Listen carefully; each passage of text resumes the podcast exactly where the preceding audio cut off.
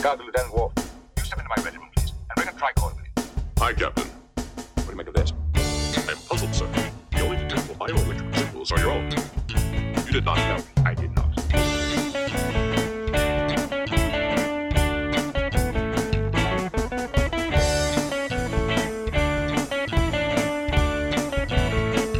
Hello, and welcome to the Readier Room, the only and longest running Star Trek The Next Generation rewatch podcast every week of the year. We're rewatching an episode of Star Trek The Next Generation and bringing you all of the behind the scenes stories that made the magic happen. My name is Mitchell Mells, Chief Consultant Services at Paramount, and with me is my life partner, Brandon Hobbs, ex head of resources management. Brandon, how you doing? Uh, doing well. Um, the job hunt continues, but um, we have been having some some real fun the past week Yeah, it's been a really fun week, I think. with uh with with a little little little piece of software called OpenAI, Right. um, in which we we concoct various pieces of Star Trek fan fiction. Right. It's it's a novel little toy. You type in whatever you want it to give you, and uh, the little man inside your computer just types out a little story for you.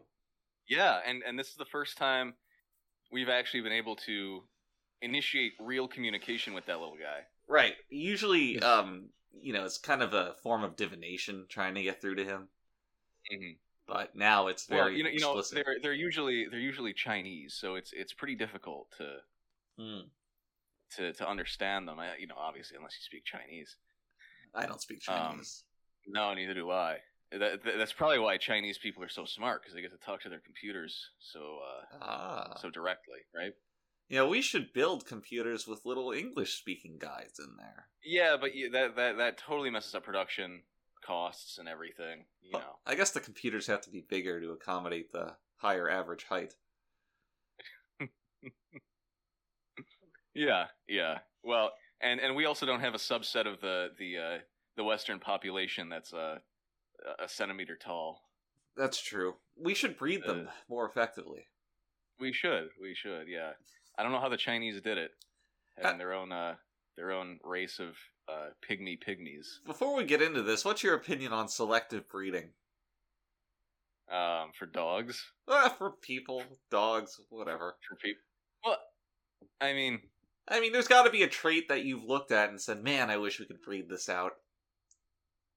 oh, one hundred percent. I mean, I do. I do look at women, for example, and I think like like when I'm looking at a woman, You just breed out all women.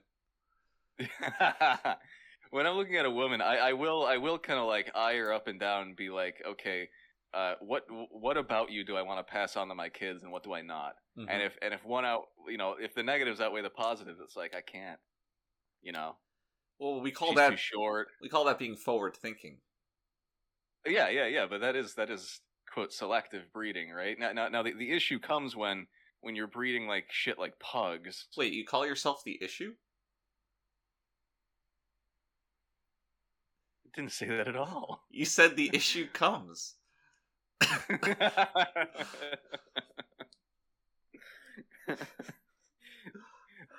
Uh, the issue is with with uh, breeding things like pugs and stuff, where they're just constantly suffering.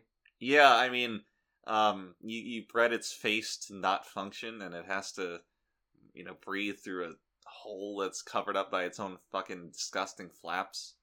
Which wouldn't you know? Uh, you know who's at fault here? Women. Uh, Right. Women bred Ah. They- the they- pugs. They need well, they didn't breed them, but they're the market for them.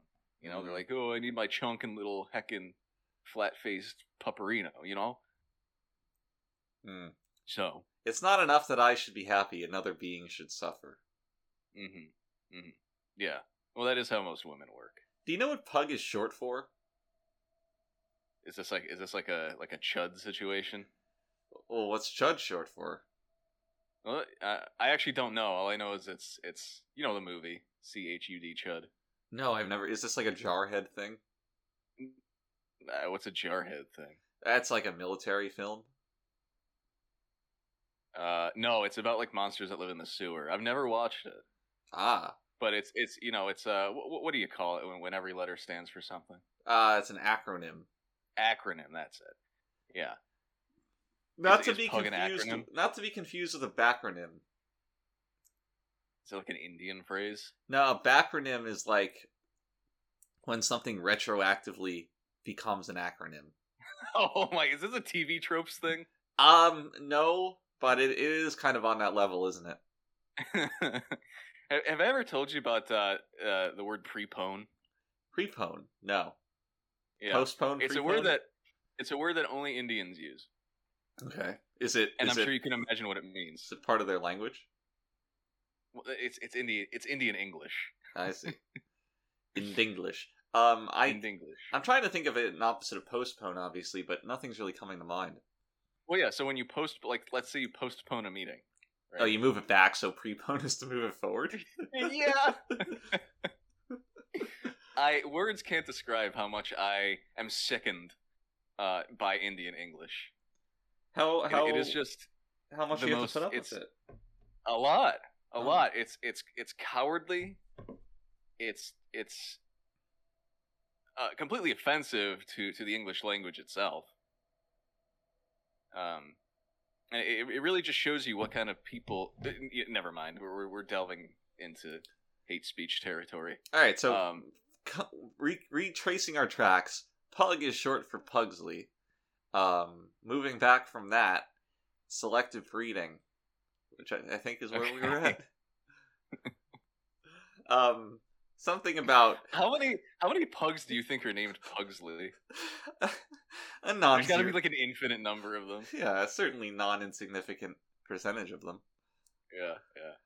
Uh, Same- an- anyway, yeah, Same thing as that fat kid from the Adams family. yep. Now he was a real pug he, he he was a pug. in in appearance and demeanor.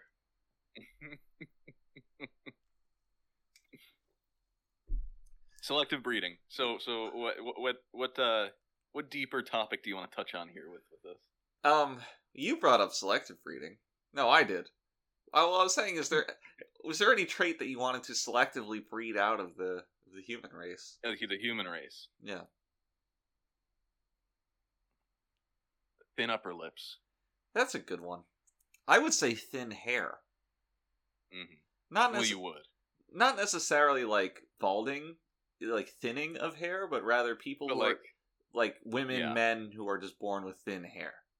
Yeah, I've I've got I've got I think hair is probably one of the like top three things that really gets me going. Yeah. Um, which might sound weird, but I really appreciate a nice long head of hair. What's what's the first two? A blowjob and a hand job? Definitely neither of those. What? Um, what? You've always praised my handiwork. well, that's what makes you special. Why do you think I've stuck around for so long? I see. I see. You see, it's it's a little, uh, it's the twisting of the knob that that I add that makes it Yeah, uh, yeah, yeah, yeah. I mean, a cosmic And- and- experience. you don't you don't you don't just meet uh, the the average person. You know, sometimes they uh, they manage to to s- sneak a little teeth into the blowjob, but uh, yeah, you're a master. Well, I mean, I yeah, in my advanced age, I can just take them out now.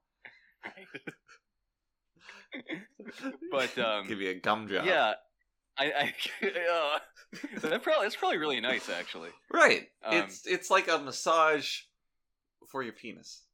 Right. the the thin hair I definitely get like when when you're when you're when you're grabbing that like like a, a head of hair and it's like thin, it's almost like ugh, Right. you know. It also just when you're looking at somebody, it just like lays flat on their face, and it just it it just doesn't look like really much of anything. It doesn't add to anything. Yeah, it's, uh, yeah. Well, women can do a decent job of like um, you I- know, uh, fluffing it up and giving it volume or whatever. A number of them just end up looking like Droopy Dog.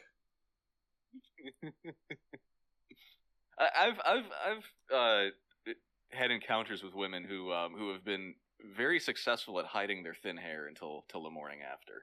And then you start vomiting. and then uh yeah I, I i jump out of bed and do like a like a scooby-doo run in midair Right? It's um. it's Scooby. I I was so eager to contribute, I was uh, caught off guard by that. but uh the the thin upper lip is um probably the most disgusting trait Mm. on, on, on a human being ever. I actually had a nightmare the other day that I I wo- like woke up and had a thin upper lip. Really? Yeah. Did you uh, start? Um, did you make it make it back to sleep, or were you just so perturbed by the possibility? Well, well, so I uh no, I mean like so in the dream I I I had woken up one morning and looked in the mirror and I, and I had a thin upper lip. And then I woke up in real life and all I could think of was like "Gee, thank God. I was so relieved. There's nothing better than having like a terrible awful thing happen in a dream and then you wake up and you're like, "Oh my god, it wasn't real. Thank God." Yeah, I, I get that often when I wake up and discover that my body isn't riddled with you know black holes that abscess into nothing. That you see stuffed bananas into and Well, you know, um yeah, where was I'm I looking. going I'm with looking this? at pictures of thin upper lips right now. It's uh, They're gross. it is gross. Like nothing nothing makes a person more unattractive than a thin upper lip. Now, the thing is, and I've noticed this, you never can really trust someone who has a thin upper lip. it's like men with uh with one arm. You just can't trust them. They're always ripe for um betraying Or you. uh or midgets who speak backwards. Yes, uh, people who hold burning playing cards. hmm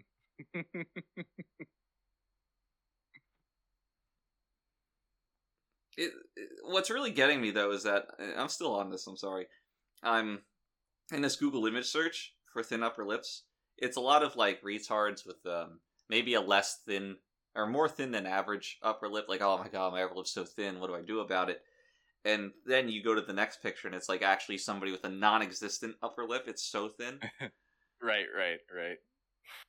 And uh, Eh, There's varying degrees of thin upper lips, but you can you can tell. You know what I mean? It's Yeah. like some someone has a thing you can tell. now, how do you feel about stiff upper lips? I was actually just gonna bring that up. Yeah, we spend too much time together. I know. Why, why have a podcast hosted by two people when they're the same person? I, I think I think we disagree enough. Sure, on on things that don't matter, like Hmm. Star Trek, Right. but on Right. things that do matter, like topics of conversation, we're just uh, echoing. We just one kind of another. agree with each other. Yeah. so uh, what uh, you wanted to talk about a certain Tom Hanks movie.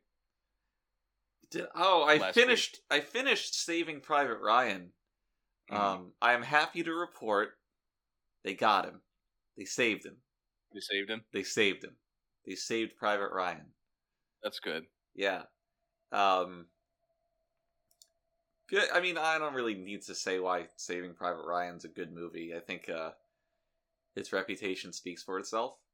hmm Y- y- Did you say you saw it or you didn't see it? No, I've never seen it. I don't. I don't really watch Tom Hanks movies. Now, that's like a subgenre unto itself. Um they're all just it's like a Tom Clancy novel.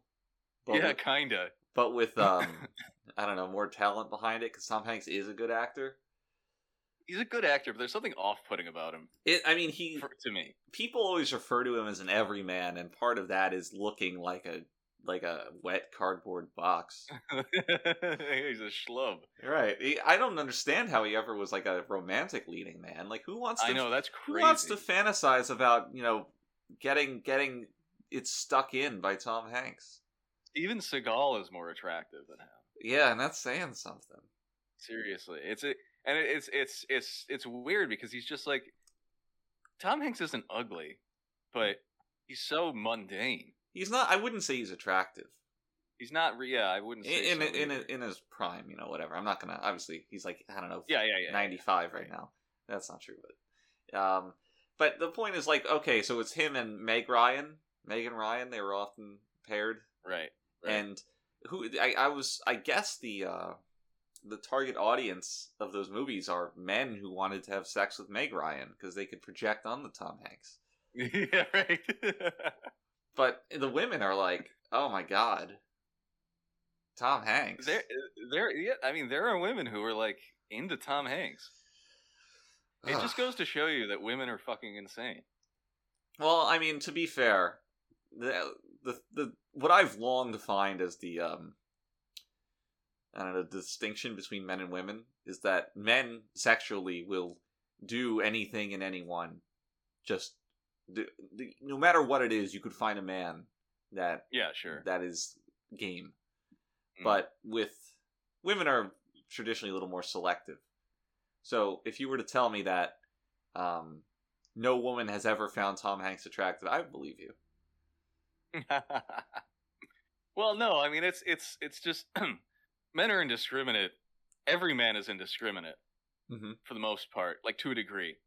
And so you, you'll find you'll find people on uh, both ends of the spectrum where it's like even even the guy with the highest standards will will uh, betray those standards uh, fairly easily.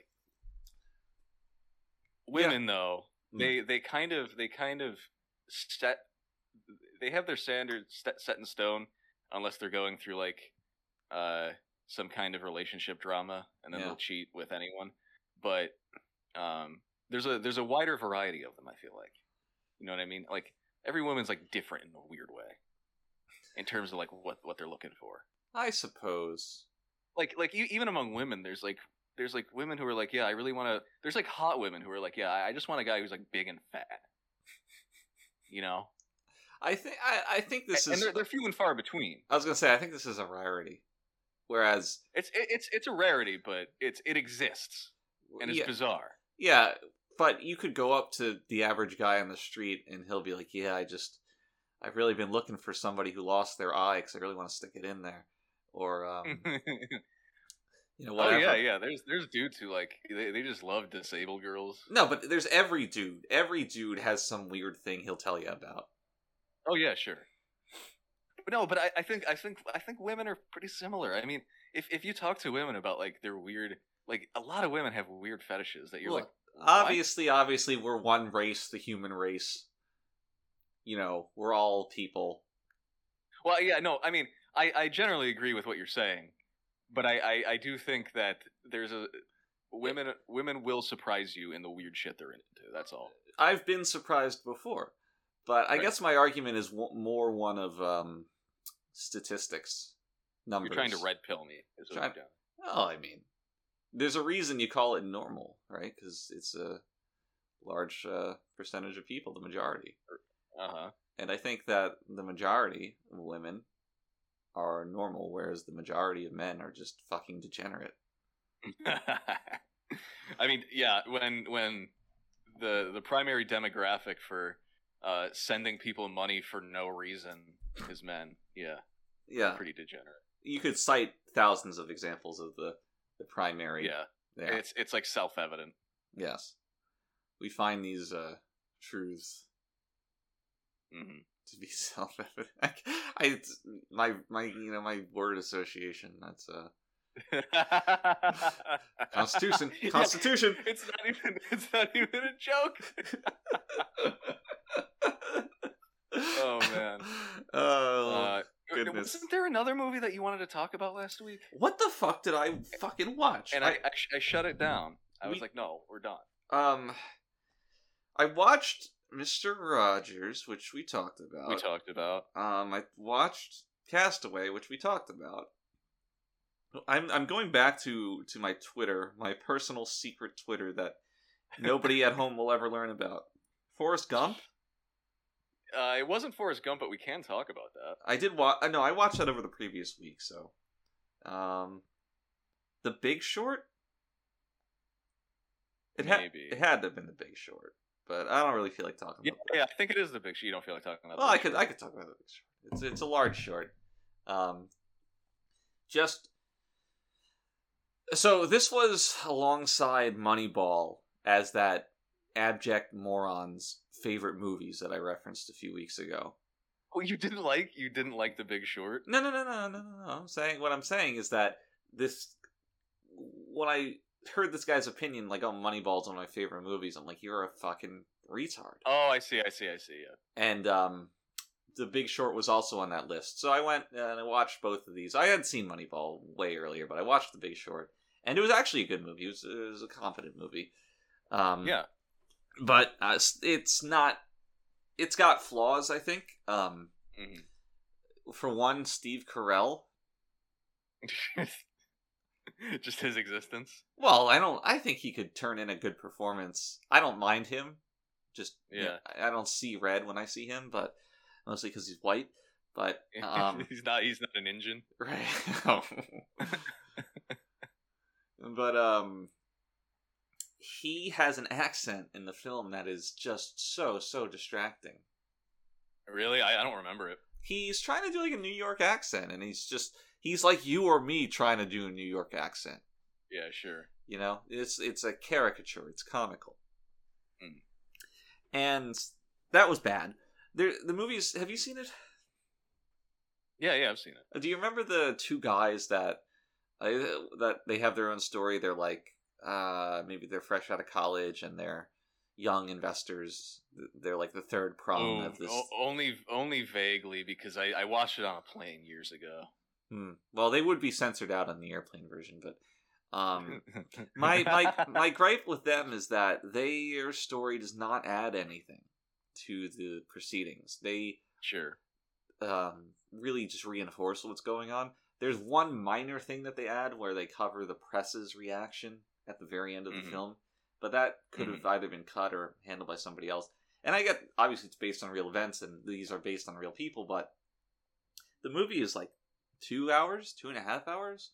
It's a long movie. Yeah, and I don't n- mind the length. It was good enough that it just kind of felt brisk, but I still think you could have cut it down specifically with these guys. They they weren't as Yeah. interesting as uh, the other two um, groups, which is uh, Christian Bale and Steve Carell's group. hmm Christian Bale, very very enjoyable playing a, Yeah. an autistic man. Yeah, yeah, yeah. He's he's a great actor. Uh, everything I've heard about him though makes him sound like a real cunt to That's work with. that's okay. Yeah, yeah, that, that's fine. I don't really think about that when I watch his movies. He's, he's a good actor. He should be nice But- uh, to the to the group. I mean, yes, you should generally be nice. He should he shouldn't be so mean. Just because you say it like that doesn't make it a retarded state. Uh, Why is yeah, he I don't so know. mean? I have nothing. I have nothing really uh, big to say about the Big Short. because I, I haven't- say? I mean, I, I, I haven't watched. I only watched it once, and it was years ago. Uh-huh. So I, I gotta actually rewatch it. But uh, are you gonna watch uh, the Dick Cheney film? Uh, probably if I can find it. It's not available on Netflix, but I, I am interested in it. Now I will say that go, continuing on the Big Short, I found its need to quote explain things simply to be insulting to the audience. That it did it insist upon itself? It, it come on. so what i mean is that it's like okay we're talking about these um, real estate market concepts these uh, stock market concepts and there's no way that anybody in the audience can understand it so we're going to cut to a um, extended explanation uh, for your little minds to Mhm. possibly grasp what the hell is going on. Um, like they had um, Margot Robbie in a Yeah. uh, bathtub, sitting there explaining uh, what part right, of the right, housing right. Like market- looking directly at the camera. right, and it's like how how uh, low do you view your audience? And as somebody who views his audience incredibly low, um, I understand, but make the movie for other people. You know, have some fucking dignity. Yeah, maybe, but I mean, like y- you do have to you do have to kind of reckon with with the truth that most people um, don't even have the faintest idea of uh, what the the any market really works like. No, and I'm not going to say that I'm an expert on this either, but you can have an organic explanation, perhaps. Yeah, sure. um, Sure. not, not something so explicit for the common man. Um, Y- y- y- y- like, don't make it like a food analogy. yeah. don't don't dress it up with um a, a- an attractive actress naked in a bathtub because there's no way I could be interested in uh, these details as they pertain to the movie. I I just need my monkey brain activated to look at a fucking hot woman. It's It's like that crude uh, image of, of the point going over that guy's head, and he's just staring at it like, "Oh, naked woman." Right. But that's the intention behind it.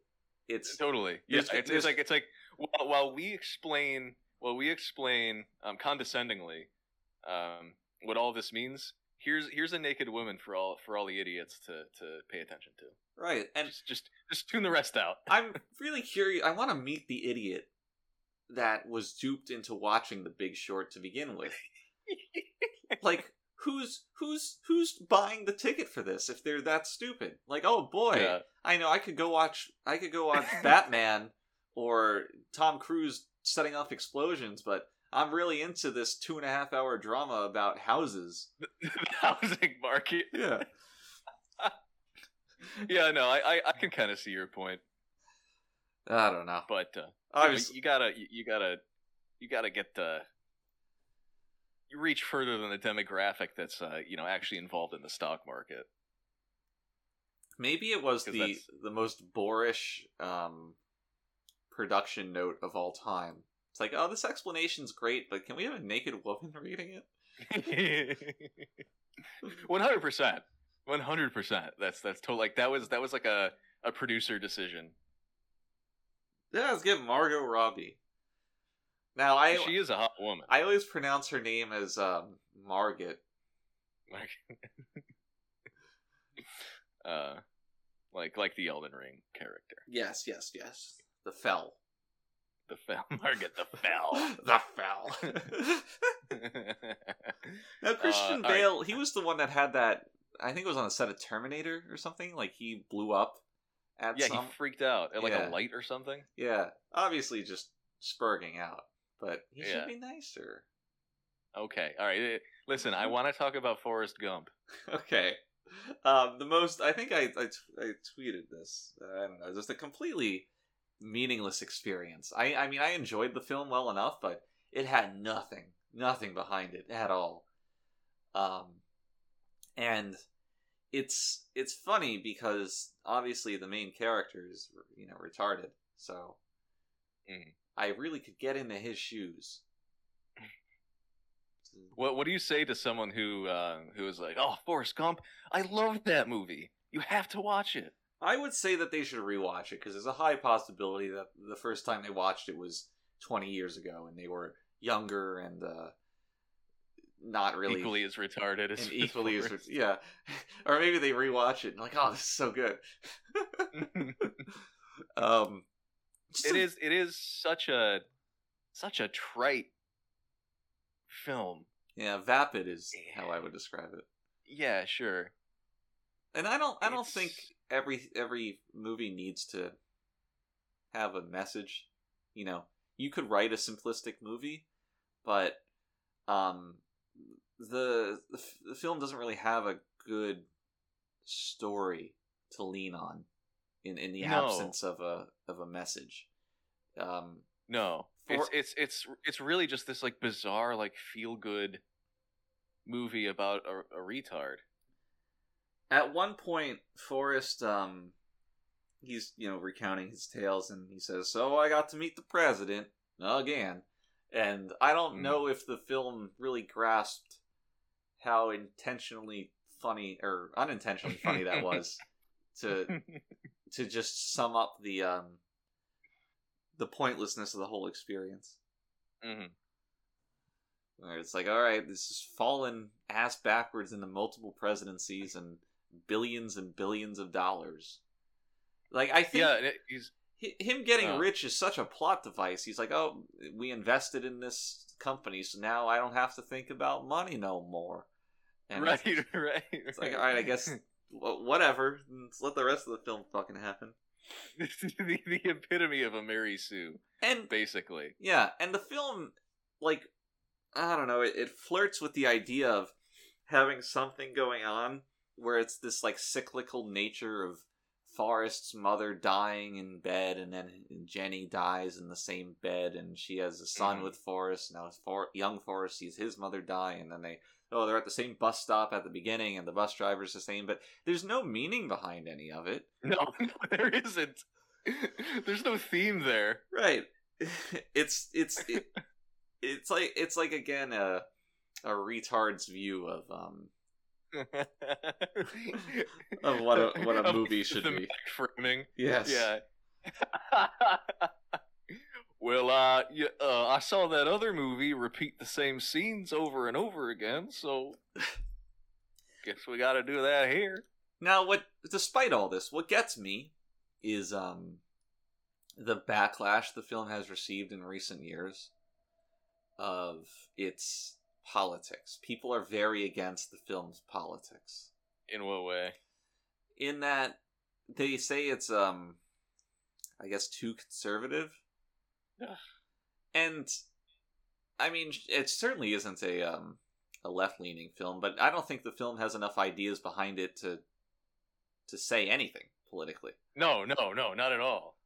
Wait, do you do you know why people are saying that? Specifically, no. Um, but I, I imagine you know the the way it treats things like the Vietnam War. Um, it's Mm. yeah, but I to be I don't think it really has like an idealized view of the Vietnam War. No, it just has no, a simple It's just, it's just view right. of it. it's just not not showing people be like exploding. Right. I mean, one character is loses both of his legs and spirals Right. into crippling depression until uh, Right. until Sure. Forrest drags him out of it.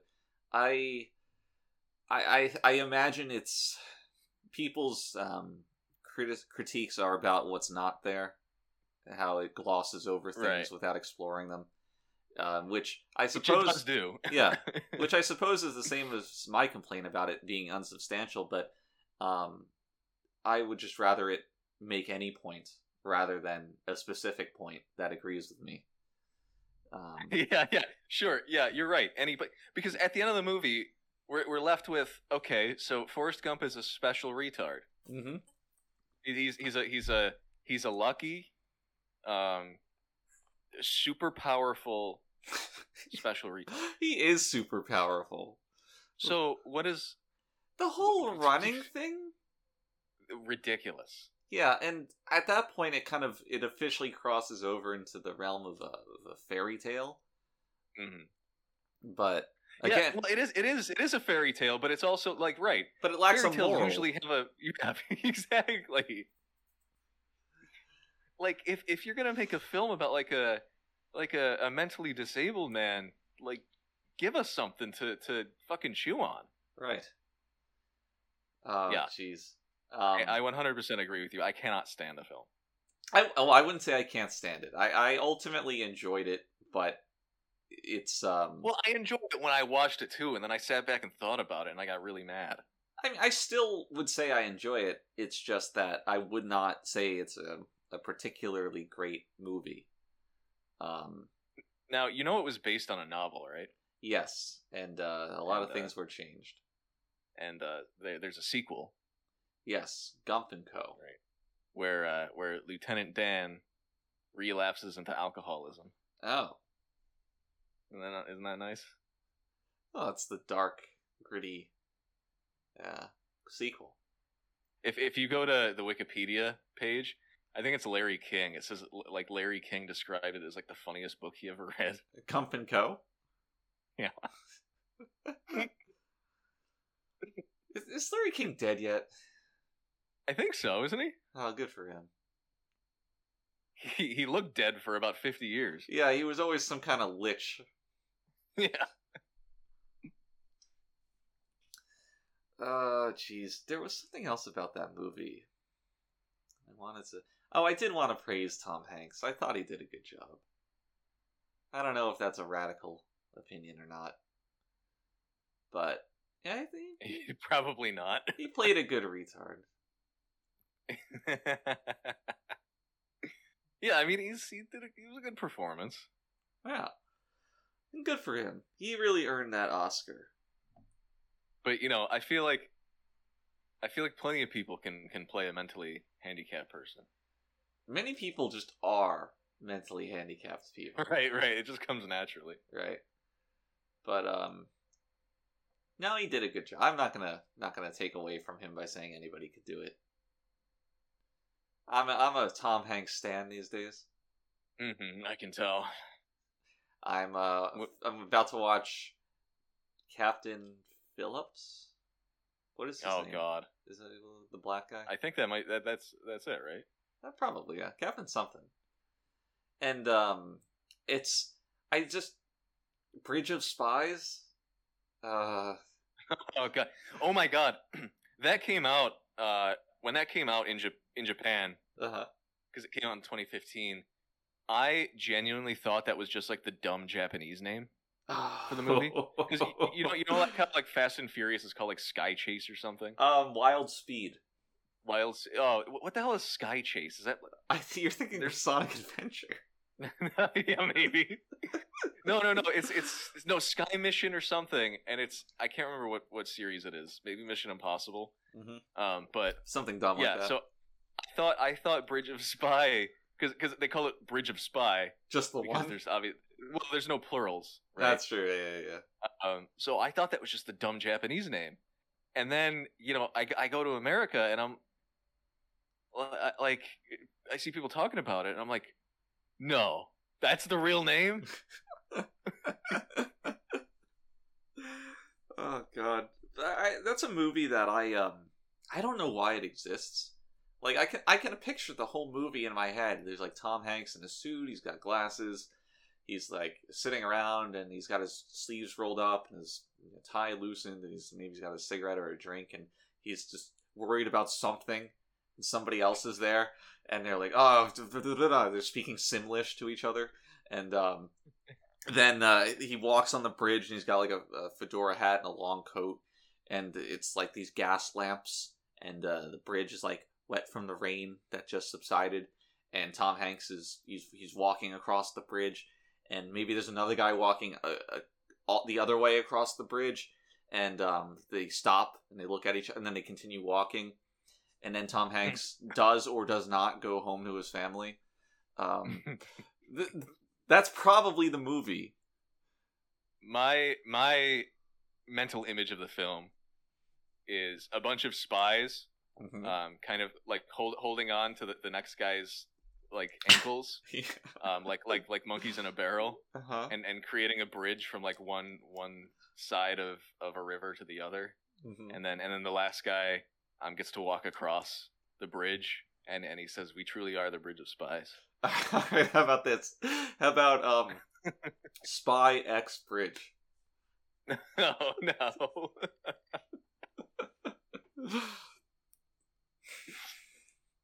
the x is silent Um, Spy Bridge. spy bridge spy bridge Good- But there's a lot of movies like that. There's a movie where Tom Hanks plays a um, a pilot who has to take a, a plane down into a river because its engines are failing, and there's an investigation into that. And the whole movie is just investigating whether or not he was right to do so, and he was. Um, it's, it's so boring. so it's like, all right, there's Tom Hanks and once again. He's in a suit and uh, maybe a, a white shirt, and he's uh, sitting in a courtroom. And the camera's slowly panning in on him as zooming in on him as uh, somebody's testifying against him, and it's like, oh, things aren't looking good for Tom Hanks.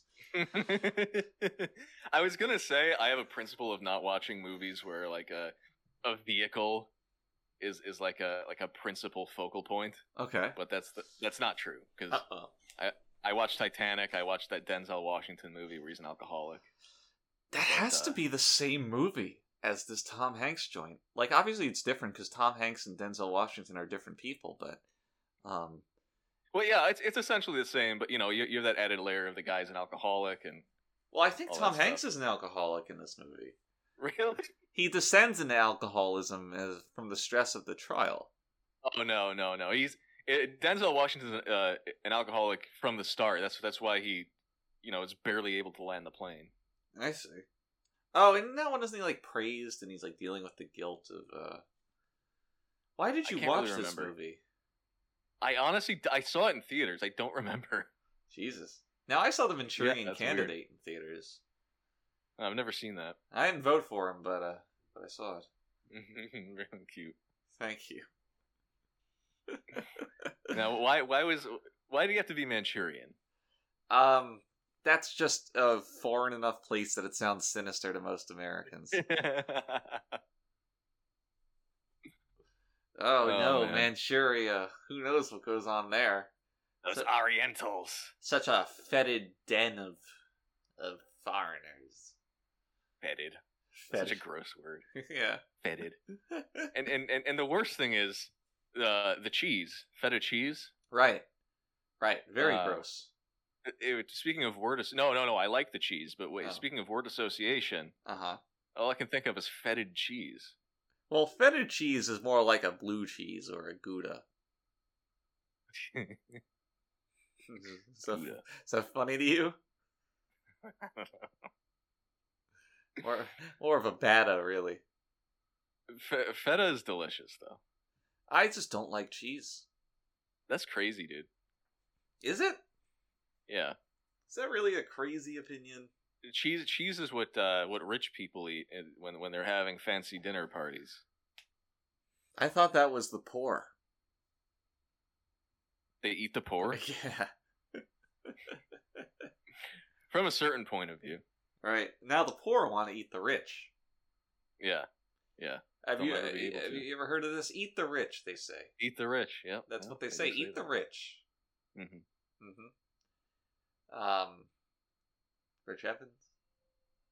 Mhm. Speaking of word association, Mm-hmm. the the only like the rich, right? the most important rich. Uh, Richie Rich. Which Richie is- Rich's Christmas wish. Great name for a character. What's what's his defining trait? He's a rich. Oh, what's his name? Rich. What's his last name? Rich. Uh, that's a that's a simpler time back when the uh, the comic book adaptations were Dennis the Menace and Richie Rich in the Oh, film God. industry. Now it's um uh, the Scarlet Wanda and uh, The Scarlet Letter. yes. oh Lord, Uh, it- uh, imagine imagine like a cinematic universe of um, Sunday newspaper comics. like um what, what is that one? Wendy? Not Wendy. It's uh it's like a short Wendy. It's like a short girl. He's very descriptive. She's got like a bow and a like a helmet haircut. no one reads this. What do you look? If I said it, you'd be like, "Oh, I know what that is." Hold on, hold on, hold on, hold on. I am looking this up. Time time for our dozenth discussion about newspaper comics. um, Sunday Comics girl character. Surely this will turn up what I'm looking for. Um, why does it suggest anime to me? There's nothing anime about Sunday Because Comics. probably because Shonen Sunday. You think so? I found it. Nancy. Nancy. You know Nancy? Nancy Sunday comics. Nancy. Nancy. Oh yeah, I guess I do know this. Yeah, exactly. Shut the fuck up. Um, so you got Nancy, you got Dennis the Menace, um, Gilbert. Dilbert, then uh, they make the Boondocks movie and there's a lot of backlash.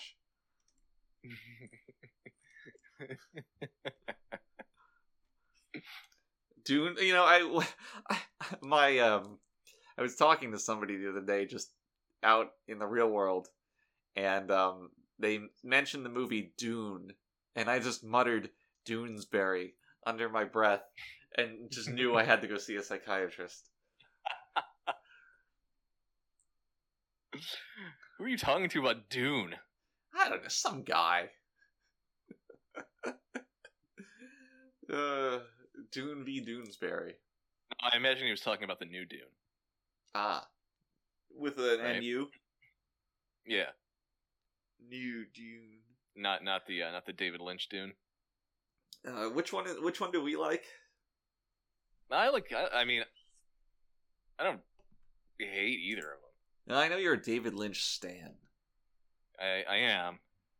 I thought. That, I mean, the new one's a lot more. Um, it, it's it's a lot visually safer, but it's it actually you know follows the book pretty well. It's a good, it's a good movie. I feel you. I feel you. You hate sci-fi, huh? Uh, very, very much so. I just have trouble. I mean, I have a limited mind. If I can't fathom it in my world, I'm not interested. Right. That's why I Right, really I turned off Toy Story in my Tom Hanks-a-thon. I just couldn't imagine such a thing?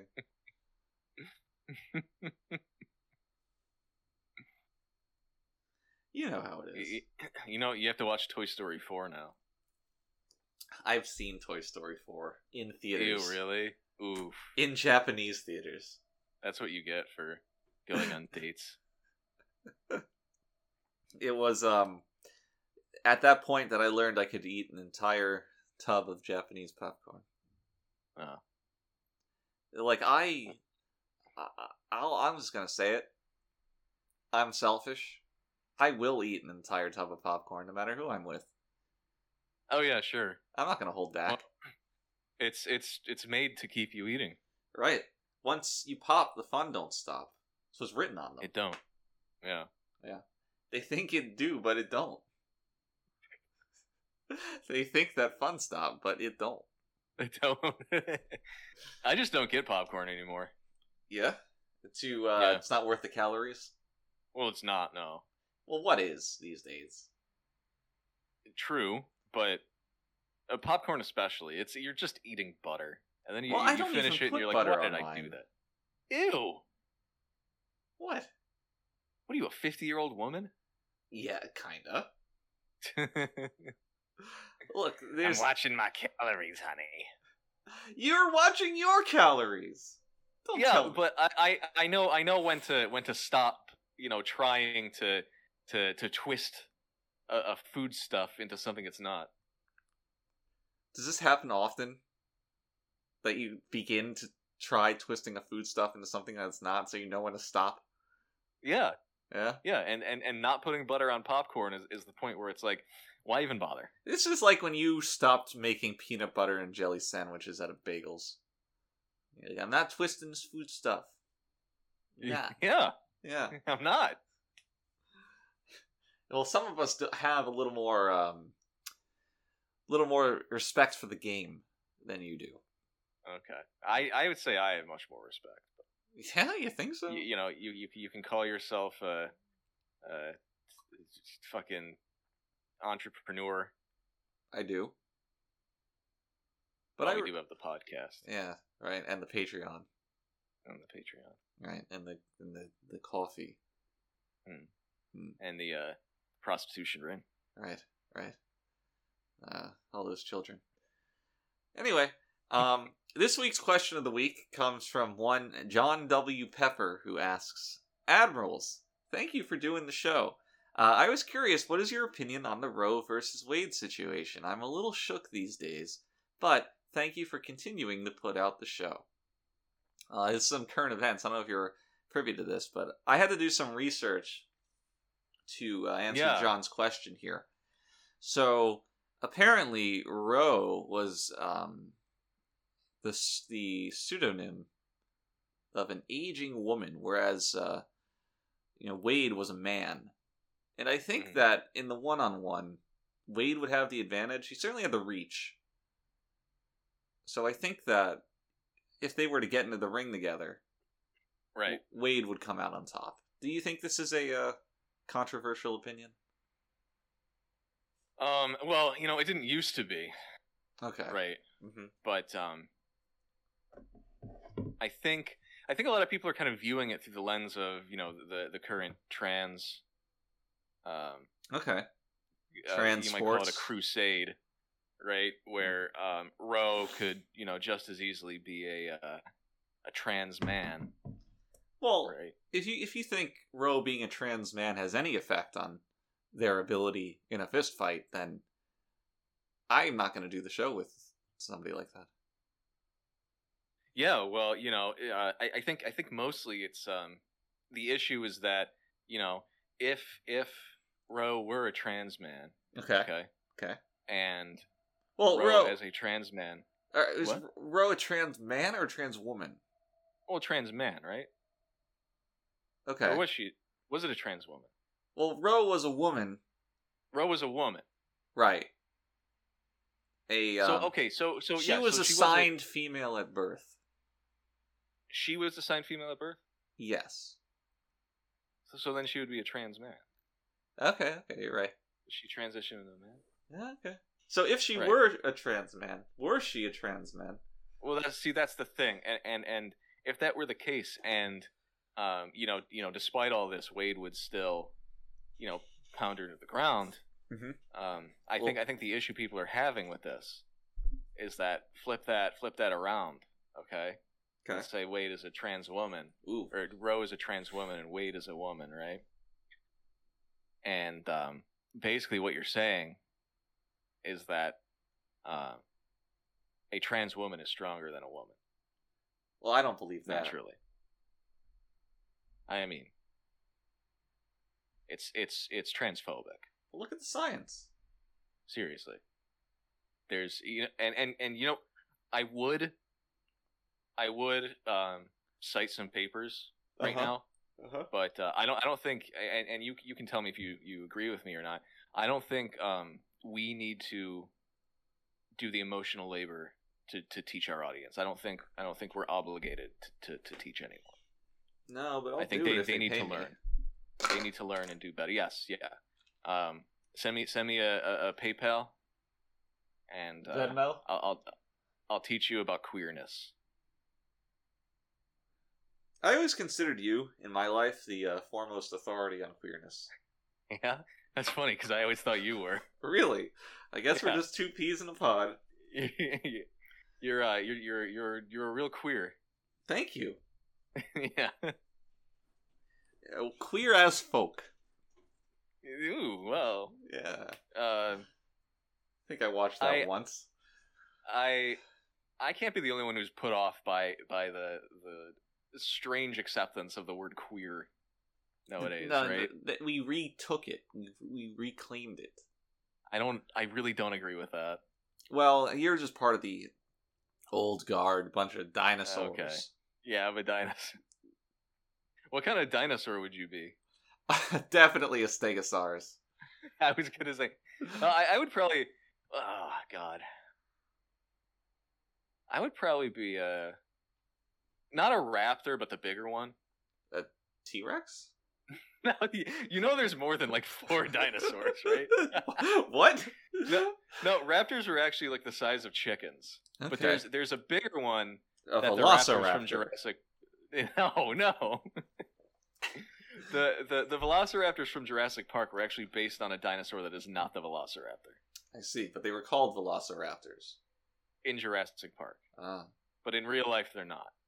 well, in real life, they're dead. You can call them whatever you want. I think a brontosaurus is another good one. Just you know, stay above all the petty arguing. I I just I, I wouldn't want to be a, a a dinosaur that gets his shit kicked in by like a T Rex, you know? So that'd be like a triceratops. Yeah, Yeah, I buy who that. are cool by the way. they are And cool. Stegosauruses are they're awesome too, Mm. but Do you know uh, that um, you know you're gonna hate this, by the way. Mm-hmm. There's an official name for the little spikes at the end of a stegosaurus's tail. Oh God. Okay, what is I have to look this up, but but it exists, and I'm, it? Why am I gonna hate it? I'll tell you why you're gonna hate it. Um, it's called a thagomizer. Thagomizer? Yes, Like T T H A G O M I Z E R. Not like it. Thagomizer. It's not that they don't spend a lot of their money. It's um, it's from a Far Side comic oh God. where one caveman is teaching the other caveman men about the thagomizer. He says, "Oh, this is." Right. th- he's there's like a projection on a screen he's pointing this is the thagomizer named after the the late thag or whatever Oh. yeah but that's been adopted as the official name Sounds sounds like a like a the name of a weapon for a game that was made in like the Doom engine or something. yeah it does doesn't it Like it's it's like it's like some kind of alien like uh staff or something. right Just just dis- spikes at the end. disintegrates people maybe oh don't thagomize me no. Don't put me in the Thagomizer. i don't want to be thagomized uh, great stuff so yeah, so so Wade wins, right? yeah definitely in the in the in the heads up in the arena Yeah. yeah, Yeah. Wade, wade's got it ways. So yeah, it- it's not even a question. So I don't know what people are really talking. we about. need our best power scalers on the job here to uh, officially sort this one out. Then maybe Twitter can finally calm down. It's okay, guys. I scaled it.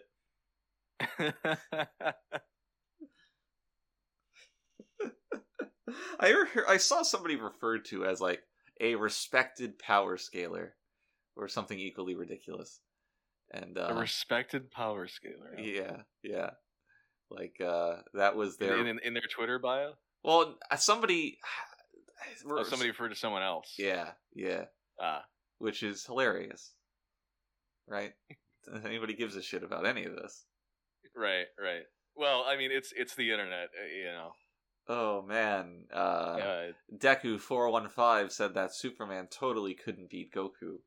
I guess that's that's just how it is. Uh, right. it's so stupid. Uh, yeah, I know. I, I'm preaching to the choir. Guy who spends mean- all his time just bashing action figures into each other. Yeah, right, right, right.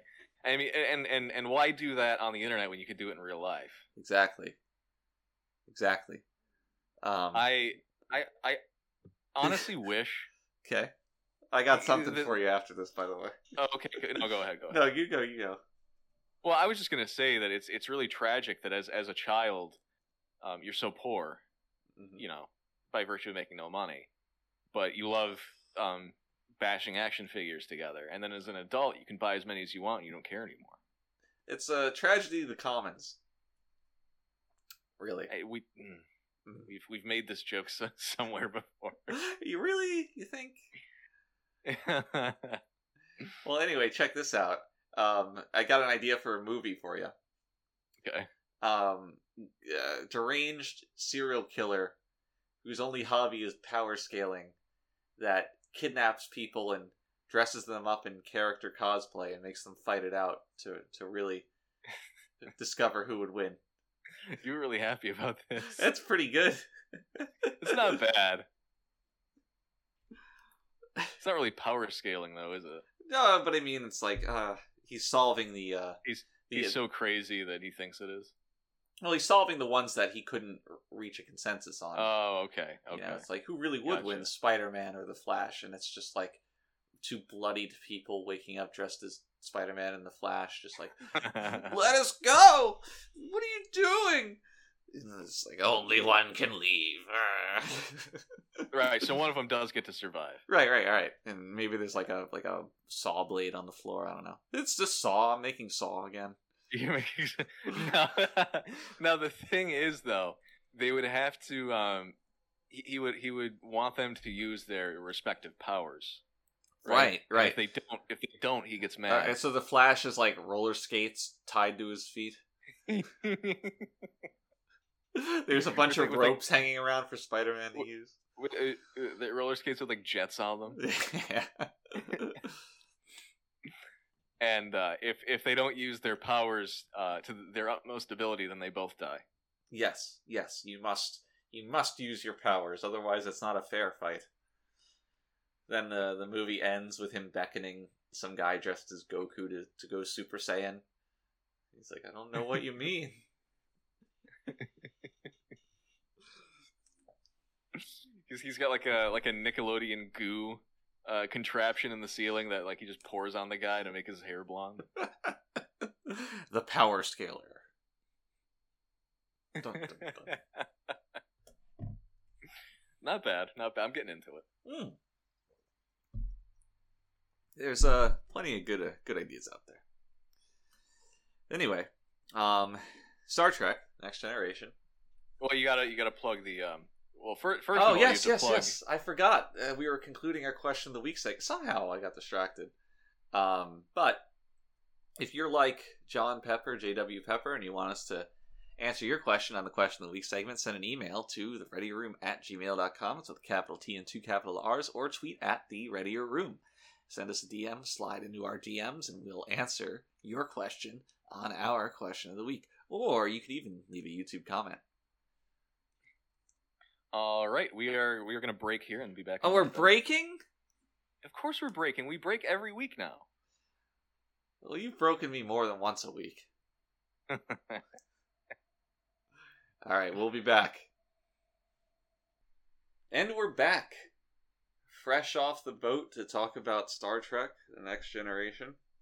Yep, back from the uh, back from the old Chinese restaurant, Back from the Dead. That's the name of the restaurant. back from the future. We have to go back from the future. Now that's that's going to be the name of of the the reboot, Back from the future? back from the future. It's just a present day thing. Mm-hmm. That's a Got good to save costs. That's a good movie to make. Just a time traveler from the future appears in our time and is just baffled by how different everything is, but we have no context for how it's different. he like Um, he, he sits down at somebody's table. He's like, "Wh- "What are these things? Oh, th- that's a coaster, sir." He's like, You're, ah, you still use coasters in this time, and everyone's scratching their head. this feels this feels almost Trek adjacent. Why? Because it's poorly written. he orders a hamburger and it's real meat. Starts vomiting. Have you seen Back to you've seen Back to the Future? I've seen all three. Have you seen Gremlins? No, Never mind. no. Uh, pop quiz: What's the best Back to the Future movie?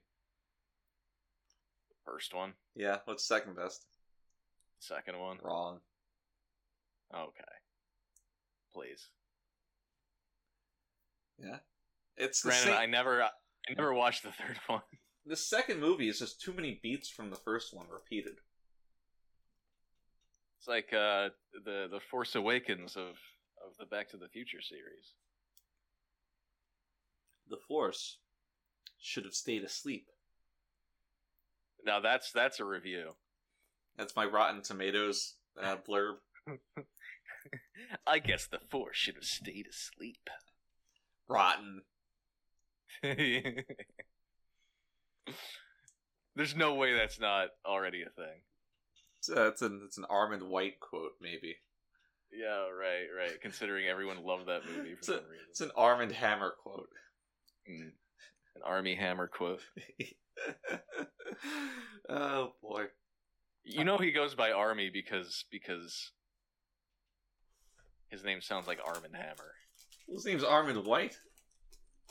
Well, no, no, no, no. I'm talking about Army Hammer. Who? Army Hammer. He was he was the the dude who like it was I think I guess it was a couple years ago now.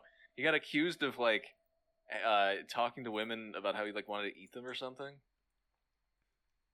He got accused of talking about it? Yeah, I think he did. I think he like raped a chick too or something. I, I can't remember. Ate He, her he out? had like cannibal fetishes. Hmm. I mean, I th- he might have raped and killed a chick. Well, one of those is worse than the other. And He's the, a an- celebrity. the answer might surprise you. Which one is worse? Oh, that's for another podcast. I'm Googling this now. the Fall of Army Hammer, a family saga of sex, money, and betrayal. The title is loaded. All right. But okay, I, I just I just want to say his parents literally named him Armand Hammer. Was was that around at the time? Yeah, he was born in '86. Huh. Was that around at the time? Armand Hammer is like a hundred year old company. It's an American institution. Arm and Hammer. That's so fucking funny. oh lord. I, that's the kind of name I would choose for a kid. yeah, I know. He's a good looking dude though. Yeah, but it's a circle back around to the beginning of the podcast. It's the men and their degeneracies. Mm, Mm-hmm. Everyone's got something. that's true. Uh, What's yours? Oh well, you know. So today, uh, Sodomy. sodomy, Gamori.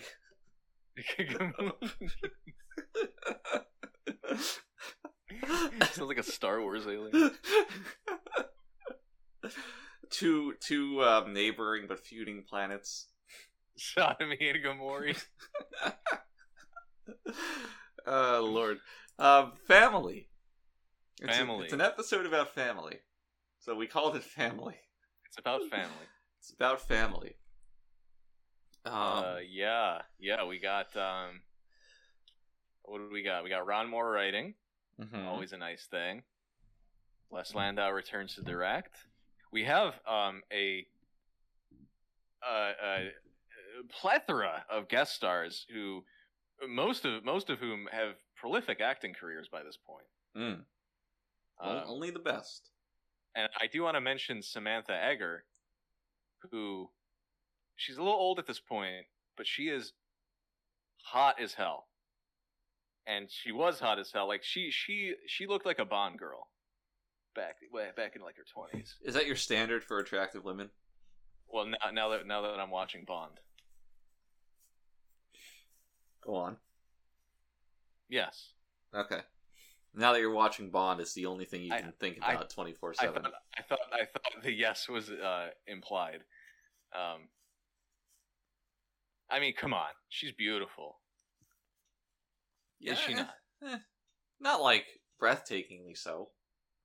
Hey, for, for for an older woman, she's like in her fifties or sixties here. I retained my breath, All right, but I suppose she looks younger than she is. She looks Yeah. younger than she was.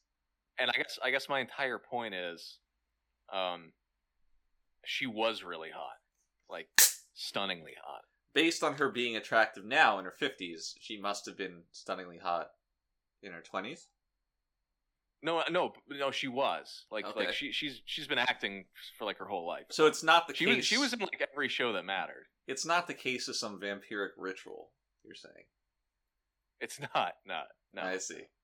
Um, and I, I- I do I do want to note that um, I, I want to go over a, a, a couple of these actors crossovers over the years. Okay. Um, A tangled so web. you have Jeremy Kemp who plays Picard's brother Robert, um, Samantha Egger who plays his wife, and um, Georgia Brown who plays Worf's uh, quote mother, right? Um, and they they were all in the film adaptation of uh, Seven Percent Solution, 1976 film, which is based on a a book, a Sherlock Holmes book, obviously not written by uh, Doyle himself. Uh, but but they, they they all crossed over there, and then Samantha Egger and um, Theodore I, I don't know how to pronounce his name. Roosevelt. No no no. Uh, I when he was on set, I used to just call him hey like hey Theo, and he would just kind of like grunt and roll his eyes. Uh, I, I think it's Theodore Bikel Bikel, uh, the guy who plays Worf's father. oh, Bickle. So so, is is it Bickle? it's Bickle. Like like the like the the the The- the, the, the semen that you drink Yeah. That's that's splurts all over you. Yeah. Um, uh, so so him him and uh, uh, uh, Picard's brother's wife were actually in an episode of Columbo together. Really? Yeah. yeah. Interesting. So there's there is there is quite a web going on here. A lot of these actors um, have known each other for for quite some time by this point. Six and- degrees of uh, Celsius. I do. Yeah. you saved it. I- I just, I just wanted to mention that like they're all pretty damn good for for for guest characters. yeah, they um, it they really had a chance to be very hokey, especially with the accents on Worf's parents. Yeah, yeah. Well, I- I'm pretty sure that's that. Like his father, that's his actual accent. Okay, well that must be why it sounds so natural. Right. But especially within the Picard story, um, everybody involved, perhaps minus one, uh, he delivers a, a great performance. Uh, who is the minus one? Well, you know, our special little guy. Oh, right, right, right, right. I forgot. I don't really like count him as an actor. I wouldn't call what he did acting. Definitely not. Um, but uh, yeah, what would you what would you think of this episode? That's a good question. Um, I don't know why Oh, I'm is- not is it prepared really to answer that- Is that involved? it. Well, it's. I, I I guess I liked it. Wow, you're that you're that conflicted, huh? Yeah, I am. I mean, I didn't. I I found the wharf stuff, for example, to be, um, more pleasant than anything else, more pleasant than actively good. Um, Oh, yeah, sure. and the Picard stuff was good. I mean, that was the obviously the best, most compelling part of the episode. But it, aside from Picard's storyline, everything else didn't really have a great direction to it. Um, Yeah. for example, Wesley is described as already having come to terms with his father's death, Mhm. and then he sees his father's message to him, and nothing really comes from that because, like, Well, that- a- as that- described, he's already come to terms Uh-huh. with it. That bit was actually pulled from like a completely different script. Mm-hmm. um, like like it was it was a script that that had uh, like that that scene in it and that scene was just plucked from that script so i imagine that the episode that that was to become would have been a lot more involved with this kind of thing i I- i think i think the issue is that there is supposed to be um initially the b plot you know the a plot's picard dealing with his trauma Mhm.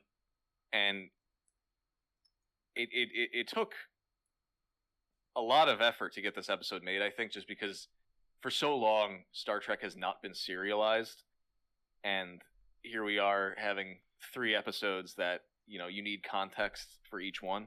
Mm.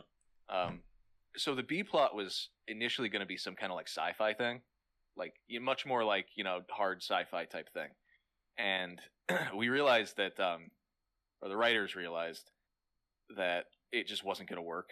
Just like the, the the content of like the A plot being Picard just kind of like hanging around on Earth and dealing with his trauma, and then like some weird like uh, high intensity sci-fi plot just don't work together. No. So I think I think all of the content well I, obviously all of the content besides Picard was kind of cobbled together to to try to to try to make some kind of theme work. it certainly feels like it, and the Yeah. theme is so um, obvious that they just title the episode "Family." Family. Yeah. Um, it's not even really a- and obviously you know this. That's not even really the theme of the episode either. mm. It's just kind of it's it was it's what they it, it's an effort to to make a coherent episode out of disparate stories that, Right. that really don't connect to each other at all. only superficially do they relate Yes. um, through Because that they have to do element with of family, family. right? Very, Yeah. very ham-fisted. I mean, to the Sure. point where, as you said, taking scenes from other episodes just to fill in time. Um, it it has the sense of not uh, of being a half-baked idea. Mhm. This episode, um, definitely. if I wish they had the courage to have forty minutes of Picard in France. yeah, I know. And and it's not that episodes haven't done that before, just not had a B plot. Right. But I guess, you know, it would have ended up being kind of claustrophobic, I think. Yeah, I don't think so. More scenes in the vineyard. just just hanging around in, in the, the grape vineyard. Yeah, plucking grapes. Uh, Picard has to. He's forgotten his muscle memory of how to, you know, cut the grapes off the vine, and um, he's got to relearn that while teaching it to his to his uncle nephew. It's- There's a I- I s- a honestly scene of them think- stomping the grapes, and uh, Picard takes a comical fall. and then he, he's, he's screaming.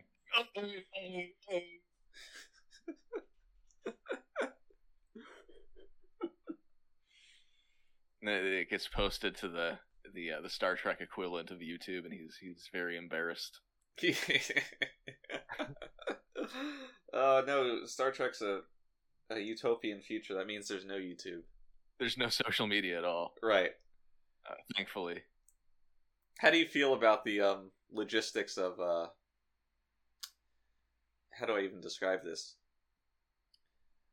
Of French dying out, French accents dying out, but not English accents. Those have Well- proliferated into France. Yeah, I I think about this often. Do you? actually. I do. uh, when it comes to Picard's character, of course, not not like I don't. I'm not like Not lying in apropos bed. of nothing. Yeah, I don't wake up and I'm like, oh, I can't wait for French to die out. Can't wait for the English to invade France. Yeah, it's weird. Um, it's obviously a complete oversight, and I don't think they. I don't know if this was ever like retconned in some way where they explained how the English like invaded France or something. Maybe It's- it was during those race riots. I think it's a cultural invasion. I, yeah, I guess it might be. Maybe there's like a second Beatles. Th- this is the part of Trek that nobody ever writes about. it is annoying.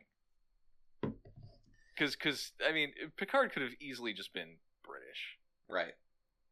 They, they could have just been like, okay, the French thing's out. Let's just make him British. I think they No. they had the name first, Jean Luc. They did, yeah. They they def- they definitely did.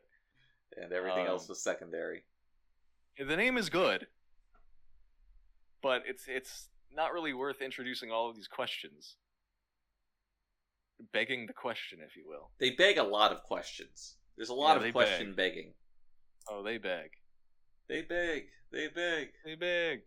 Oh baby, when they beg. They... I uh, yeah. I really like the Worf stuff, to be honest. Um, I enjoyed it. Like I described it as pleasant, but it was very, very far from compelling television. Oh, I thought it was. Yeah, I mean, it was cute though. Like, so Michael In- Dorn is cute. yeah, yeah, he is. When when, when he In a- smiles when his parents like he's all like Right, worried right, whatever, and then they beam in and he's actually happy to see them. Very cute. Right, right, yeah. Um, but the really compelling thing about about Star Trek, as as we come to find, uh, and and as the producers came to find while working on this, is that uh, is the, the compelling thing is the characters really uh, to a degree. Mm. That's like that's like half of what makes Star Trek compelling. You'd like to see how they react to things and stuff. And we, you know, we know Worf is an orphan. Warfare. So we know he was orphan. We know he was raised by humans. Mm. So it's it's nice to see that come back around, and you know we get to see, um, or at least hear about you know Worf's early life and see how he interacts with the people who raised him and stuff, and it's nice. Eh, You know, it's it's not exactly. Um, you're right. It's not necessarily compelling, Mm. and it's it's not even. I wouldn't even call it like a character moment. it is it is to a degree sort of pointless, but it's it's a nice little bit of uh, extra insight into the character's life, which is nice. It certainly hasn't been touched upon before, so it's nice. And this stuff gets re-examined later. Uh, Warf Brother is introduced much later on. Um, yeah, I mean, I agree. It's it has merit. It's just uh, I hesitate to use the word interesting. Maybe compelling. It's just not compelling. It's fine, right? Yeah, Makes your but like it's makes your heart beat. yeah. Usually I'm usually I'm dead until you hear mention of Worf. when I when I see Michael Dorn smile. It starts beating again for a couple minutes. I so so I, I keep uh, framed pictures of Michael Dorn smiling as Worf, of course, smiling, uh, hung up on my wall, so I can look at them whenever I uh, Die. become an undead and I become a Dracula. oh Lord. Um, but glad, very glad that they chose to explore Worf's parentage rather than uh, I don't know another another Troy story. Yeah, I mean, thankfully, uh, Major was uh, was on vacation during the entire production of this episode, so Do you, do you think that was an accident? Do you think that those those cruise tickets came from nowhere? now this is a conspiracy theory, and we've been through this, but uh, it, it it may be true. I'm It- just it may be saying. conspiracy fact. there's often a lot going on behind the scenes. A, a dark Right. hand sinisterly moving the pieces from beyond the Wait, th- curtain. th- there was always talk of um, you know, in, in the production crew, a secret task force of anti-magial uh, agents. running interference, Right. which is supremely necessary, especially in those days. Now, those guys got laid off, and uh, by the time DS9 came around, those results speak for themselves. Um, Mhm. One day she'll be dead. She'll be dead. Maybe she's already dead. She's no, she's alive. I think. Oh fuck. She can just she's just liable to show up anywhere, you know. You're, you're watching just an an unrelated movie or TV show. Ah, it's Majel. No, Oh, get I out. don't- we've talked about this, but I don't. I don't dislike. I don't dislike Majel. I don't dislike the character, What? but she does end up in some horrible scripts. Oh, she's awful. I mean, No. it. What I guess if they could She use needs to be used more sparingly. yes, if they could use this character in moderation, there'd be no problem with her. But she shows up exclusively in episodes in which in which she is the prime focus. Yeah, that's the thing. Yeah, If she was just kind of around sometimes, that would be fine. like Guinan. like like a Guinan, yeah. Yeah. But Guinan's a great character, so it's like I kind of want the opposite, you know. it's not, it's not really like Guinan, but yeah, But the the the timeshare of Guinan. yeah, sure, sure. I think it's finally time to uh, discuss the events of this episode and the order in which they happened. Ah, ah. I- Oh, oh, yeah, it is that time. You're Yeah. right. I, I- Um, I think the most, not the best part of the episode, but one of the best parts of the episode occurs right towards the beginning. I really enjoyed Okay. the conversation of Troy and Picard alluding to his uh, ongoing recovery. you did. Uh, my only note was that Marina is a really bad actress. Yeah, but you have that note every week, it's, rightfully it's so. definitely a it's definitely a different conversation than we've seen before between these two, Yes, right? and it's it is a case of Troy actually doing your job, which is in and, in and of itself rare. Impressive, yeah. Yeah, but I found it to be pretty realistic in a lot of ways. Um, of Picard dealing with trauma and uh, yeah. everything that really comes along with that, how recovery Right. isn't uh, so cut and dry. Yeah, and I, I mean it's it's really a testament to um to Michael Piller really who who kind of uh pushed for this episode to even be made Mm. because I don't I can't see a season 4 uh after after that um after the best of both worlds without having this episode where like we we do explore that trauma, Right. It's you know. imagine imagine they just go back like best both world ends next episode they're all fighting romulans or whatever and uh Right, right. picard just has no suffered no effects negative or otherwise Well, that's that's that's what Gene wanted to do. right Um, I, I was I was actually I was on Memory Alpha as I want to do to, to find your, your trivia question, Hmm. and uh, I found this quote that that that uh, Michael um, uh, said to Rick.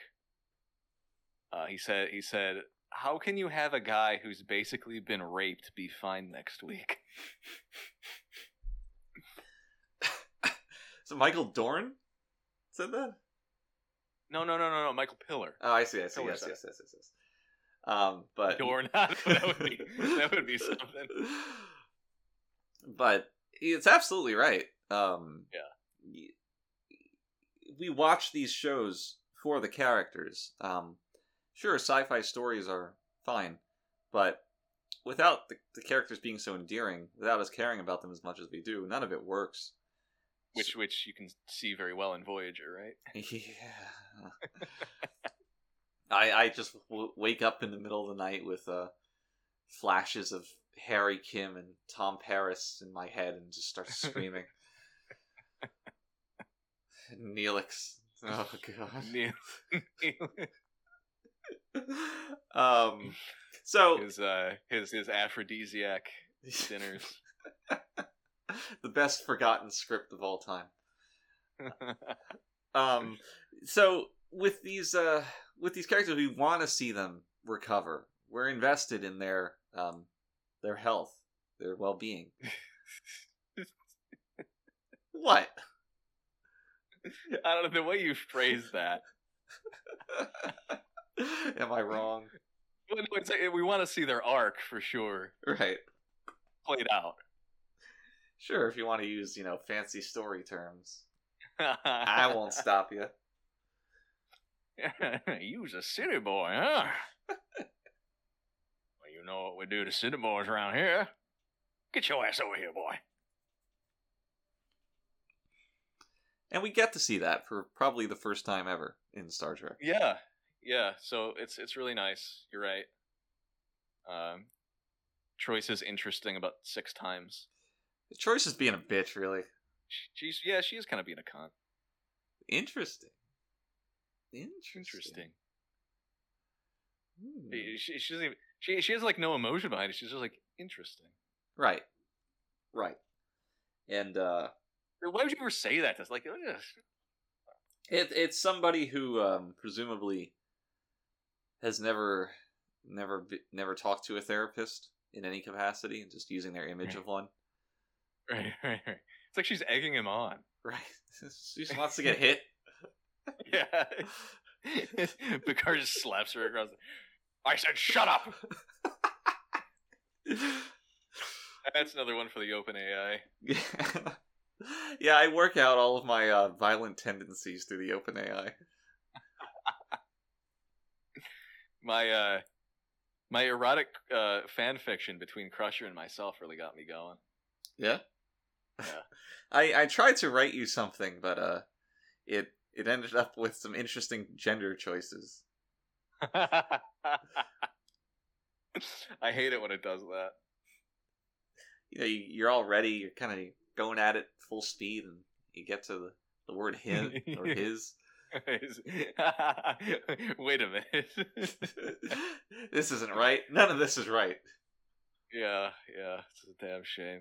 Um, yes, so so Picard's saying he's going down to he's going to France. France, back to his hometown. One's own village. Did you write that down? Yeah, I mean, it's very evocative phrasing that stuck with me. I suppose. Tell me that um, Picard referring to his hometown as a village isn't quaint in the uh, what is it, the 24th century? I guess.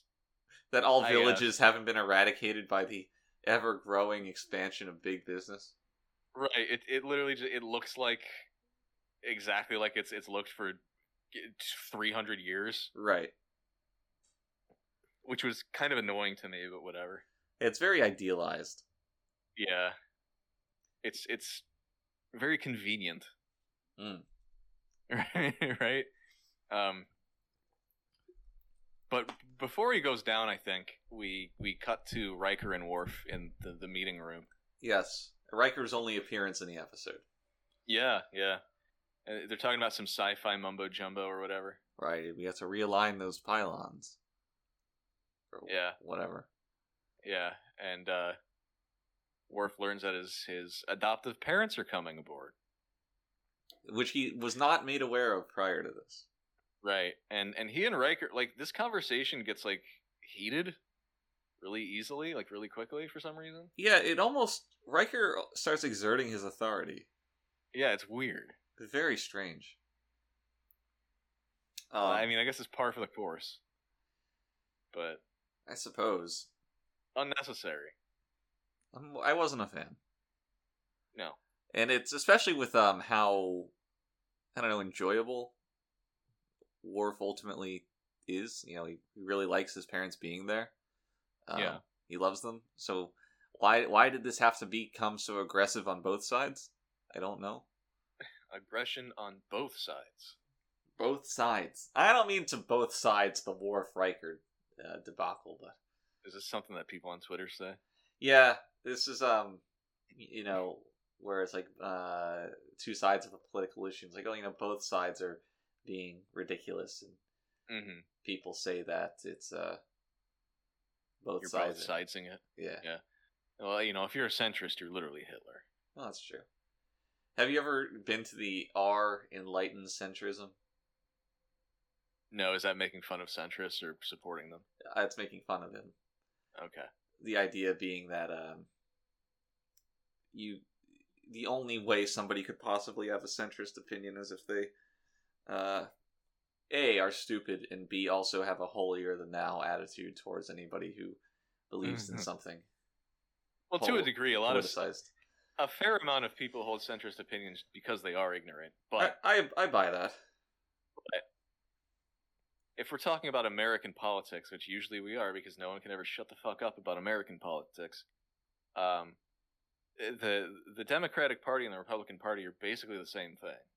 Well, there you go. That you, I I could screenshot your words right now and go post it on enlightened centrism, and then somebody would post uh, the comic where it's like, um, it's Eh. two it's two people talking, and one of them says, "I just want, uh, I just want the right to live," and someone else says, "I want to kill all brown people," and then somebody Yeah, else yeah, saying, "These yeah. are literally the same thing."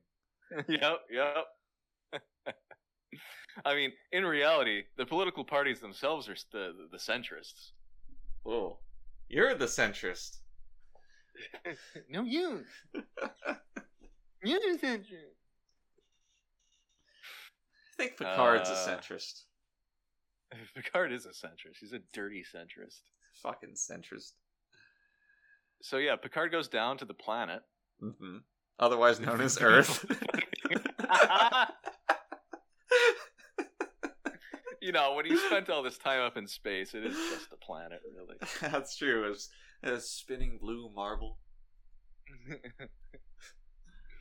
it's kind of odd when you think about it how much time they really do spend in space. Like they're never like they, they barely ever have any uh any time spent like docked somewhere. Yeah, they Like a were. they- planet. They, all have their space legs. They ba- yeah, they, they space space legs. they basically just live in space like almost the entire year. like astronauts. Kind of quaint, isn't it, to refer to the crew of, of As the Enterprise astronauts. as, as astronauts? Yeah. Yeah. Uh, astronauts, astronaut aesthetic is disgusting to me. How so? All those big fat like diaper suits. I don't know. I think You know they're what I mean? You ever see the um this is a really oblique reference. You ever see the um the award for the MTV Music Awards? Yeah. It's like an astronaut. hmm I mean, I like those kind of stylized astronauts where they're just kind of Yeah, like maybe. I suppose yeah. there there is something there, but we really need to focus on making our astronauts look cooler. We got we got Elon Musk on the uh on the job. Gi- Give them like Master Chief armor. Yeah, give them like flames on the side of their suits. Guy Fieri suits. nah, it's like li- light them light them on fire, literal Light them on flames. fire. Just light them on fire and throw them into space. Yeah. As as they reach the uh, oxygen poor atmosphere, the fire will burn out. That's true. Yeah. That's true. So it's just This for has the been most fun. bitchin' launch of all time. That and the Challenger. How can anything really compete? Nothing could challenge it. Nothing can. Um, yeah. So Picard's walking to uh, his his his old family home. And, he's And, uh, it's besieged just- by highwaymen. He's busy. the most awkward scene of all time. Um, yes. I, yes, I we- don't. We, we meet Go on. Rene Rene Picard, uh, his brother's um, his brother's son, um, played by David, who was I, I think genuinely mentally disabled. Hmm. Um, I, I remember Les telling Patrick like by the dozenth time um, David had mixed up the words nephew and uncle. Uh, he just told him like just, you know just roll with it and improvise because it, it was it was it was like bashing your head against a wall trying to get this kid to remember any lines. Do you think that's why Patrick seems so tired and disinterested in that scene? Oh, 100%. I mean, he's disinterested in like every scene with this kid Be- Who- because uh, it took forever to get anything out of him. Who would be interested in this kid other than like pedophiles? Not even a pedophile. Wow, that's a. That's a. uh, That's like that's like the biggest insult. All right, not even Like, a hell, pedophile. not even, not even wants a you. pedophile would rape you. That's something like a drunk parent just screams at their kid.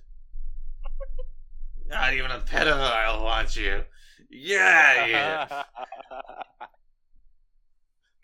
It's a really good. That's that's uh, you know what I'm gonna drunkenly tell my kid that. Go get him, and you can tell him to bring bring you more gruel. Bring me more gruel. I, I mean, unfortunately, my children are all you know adults at this point, but I'll invite him over. I guess the pedophile line wouldn't work, you know. but I mean, it is true. Pedophile wouldn't want them. They're grown up.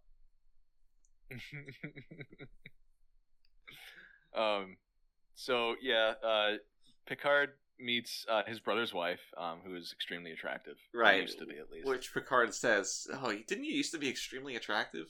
That's one of the lines no. in the episode, They're, they're giving each other sex eyes the whole time, right? um, or at least she is. I think you're And, uh, projecting. I was I was annoyed that they they didn't um, they didn't have sex. you you and uh, you that- were annoyed that the, this brotherly story of um, support didn't involve cuckolding. I'm sure Patrick was equally as up- as upset that he didn't have sex with her. Well, as Uh. I often note, he's quite Shakespearean, as is Yeah. cuckolding. hey, that's true. That's true. And uh, we, we have quite an evocative scene of him going into the vineyard and his brother cutting grapes. And uh, this is the first time they've seen each other in like at least 20 years, right? Yeah, this is the scene that sparked a thousand letters. And uh, yeah, yeah. And his brother just like barely acknowledges him. Right. But um, yeah. So so yeah, we, we do enter the crux of this episode, which is the relationship between Picard and his brother, and you know how how that kind of informs Picard's entire uh, life and view and all that stuff. Um, but yeah, the letters we got a, just a deluge. yeah, all from all our of 'em. female viewers, which Mhm. were all almost always the minority on in the letter writing, but they all claimed that they did not understand the relationship of Picard and his brother, which to me was I don't know, pretty obvious. Yeah, yeah. I you know it's it's just for for as uh as as emotionally insightful as women are supposed to be, there's some things they just won't understand ever. Like um, like, Like Die how, Hard, Die Hard and how the best way Terminator to, Two. to express some emotions is uh, mud wrestling. Which was Patrick's idea, by the way. Yes. Get- get- get- getting all dirty in the mud. E, He, he, he'd been he'd been really trying to get his eyes mud play fetish into Trek for a while at that point. Um, He ca- he speaking ca- of letters, though. Go Oh on. yeah, yeah. Go ahead. No, no, I was just gonna say Patrick really want. He kept telling me that he wanted to get quote wet and messy. That's the phrase he kept. yeah. the phrase he kept using. wet and messy. Jesus, yeah. It was um, it was eh, like uh, a few people actually joined him too in the crew. Right. You you got a few people. Playing around like Um, pigs in mud. I mean, yeah, uh, Jeff, you know, uh, you know the lighting guy. Yeah. Uh, he was- yeah, he ended up hopelessly addicted to mud play for for years after that, which was kind of it was kind it was sad to see, really. He kept asking me to show if I if he could show me his mud pies, and like I'd be like Jeff, I don't want to see your mud pies. Yeah, I told you last week. Just stop. Don't get stop. Don't get mud on the lights. Was the He- whole thing. he'd, he'd he'd come in, he'd come in with like mud caked behind his ears, and you know, you have to be like, "Have you been mudding again?" You know, If- Put a whole uh, new spin on the phrase "wet behind the ears."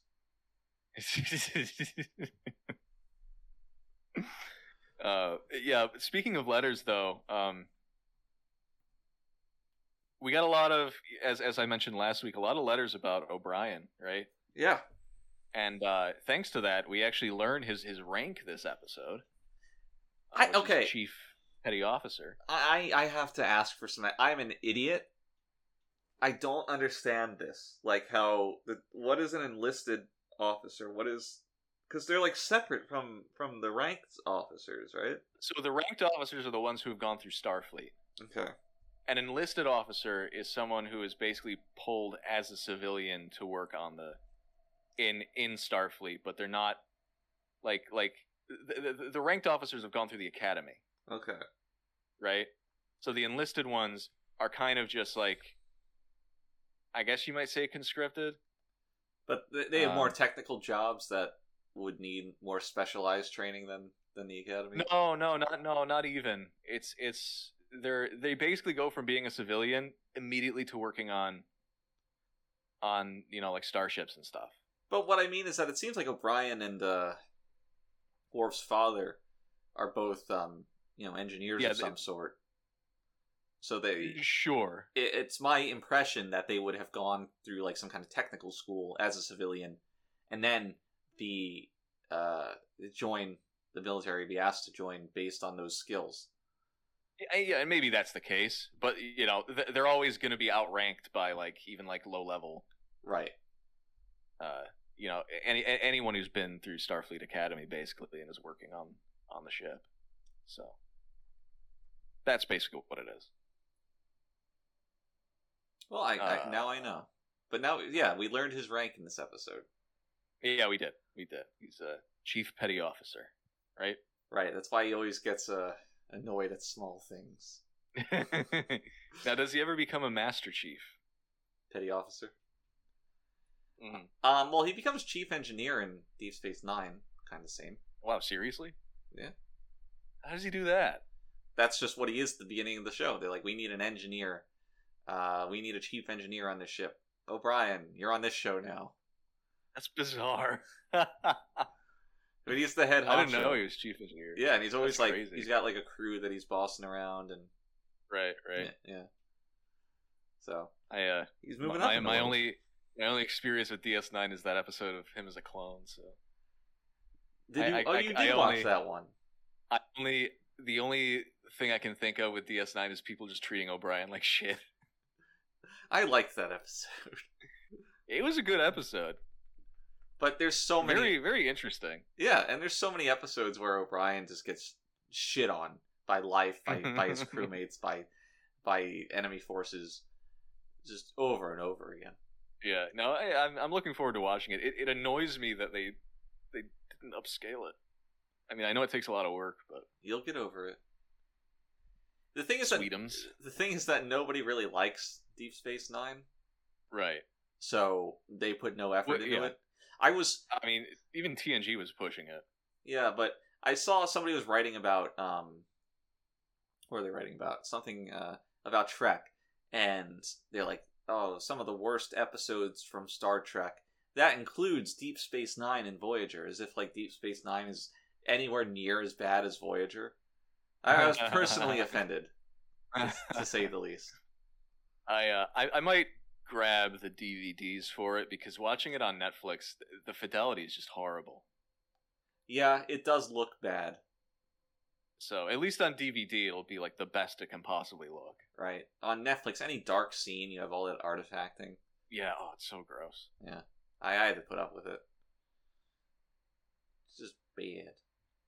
Anyway, uh, yeah. So we learn that his brother, obviously, he's standoffish with with Picard.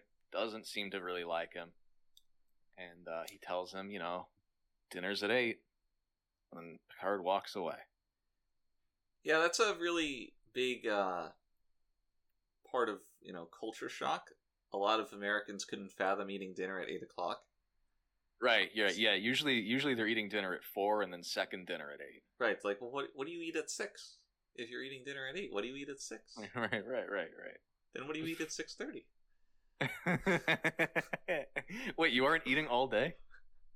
I just have um, some mushed up crackers put into my veins intravenously throughout the day. uh, we get a really nice matte painting as he walks away too. Mm. I knew you would talk Um, about that. It's the countryside, but you still have some little uh, Star Trek spires in the background and stuff. Um, Everything I- I else was- has changed except this one little pocket. right. I was a little put off by how obviously uh, it looked like a matte painting. 'Cause Yeah. Sometimes they're very good at hiding it. Like they'll they'll uh, manage to um, like like uh, Mike Okuda would manage to kind of get like people walking in the background, like like on on the Klingon homeworld. Mm, mm. Um, they kind of add people walking uh, between the arch archways, which is really impressive looking. Uh, here it's just like really static. There might be like some blinking lights or whatever. Uh, Yeah, it's but not it's, seamless. it's still nice. yeah, it's still nice. No, it's it's uh, it's definitely not a food delivery service. Um, I'm just searching my mind. To understand. Seamless is a yeah. I- I don't Is think it? you have Seamless in Tokyo. Yeah. no. yeah. I've never, I've never, I've never seen this.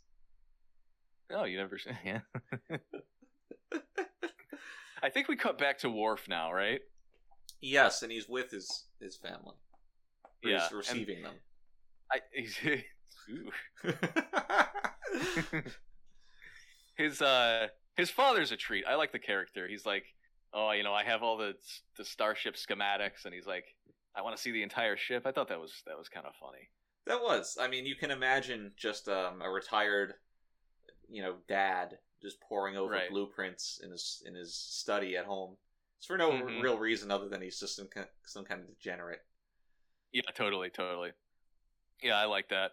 Um, one thing I'm not really super pleased with is the um, the trying to create drama with this plot line, where it's like, oh, we have something we can't tell Worf, and then it's like nothing. Yes, yes, that is strange. It's really dumb, really, really dumb. Especially Uh, because the A plot had drama. I mean, maybe yeah, not, sure. maybe not like cut to commercial drama, but but drama, It real should have drama. been like Worf, I have space cancer or something. I don't know. yeah, Like, give us something. or if you're Instead, it not was about really a his- Klingon. we gave you surgery. We always we Uh, we always wanted a Klingon son, but we couldn't. I was human. Oh, we surgery. now that would be a fucking trip. Worf grappling with his entire identity. Yeah, yeah. Um, What is a Klingon? yeah. It ends up being about his excommunication, which um, I don't really buy his parents not being able to talk to him about. Yeah, But whatever. I mean, it's a different culture, maybe, and they know Yeah. Worf doesn't really like to talk about anything. Yeah, I- Didn't I guess. bother me so much, but again, as I said at the onset of all this, it wasn't really compelling. no, it's, it's not. It's not really convincing to me either. But whatever. Um, yeah. So he's basically Worf's whole thing is he's showing his parents around the ship, and they're getting into uh, mild hijinks by bothering everyone on the ship. I guess. They they Um, interact with Geordi and before that O'Brien. hmm And then they talk to Guinan They talk to Guinan. in probably one of the dumbest scenes ever, where she's like, "Why didn't you feed him prune juice?" Absolutely, just mind-numbingly stupid. But it led to the cute moment where his mom's like, "Oh, I learned to make blood, blood goth." Rokeg blood pie. Blood, there it is. But we didn't learn to eat it. How do you make rokeg blood pie? Oh, at first you need a lot of blood. A lot I- of blood. Actually, you know what? Let's Google this. Ugh, Gold keg blood pie recipe. Recipe. Okay, so in this recipe, um, they substitute pig's blood and pork fat, Okay. and they make it into just a normal pie. Like a pot pie? No, no, no, like like an apple pie or a cherry pie. Mm-hmm. Uh, boil some beetroots. It's really oh, exciting. okay. So, so the the authentic version does not have a crust. I see.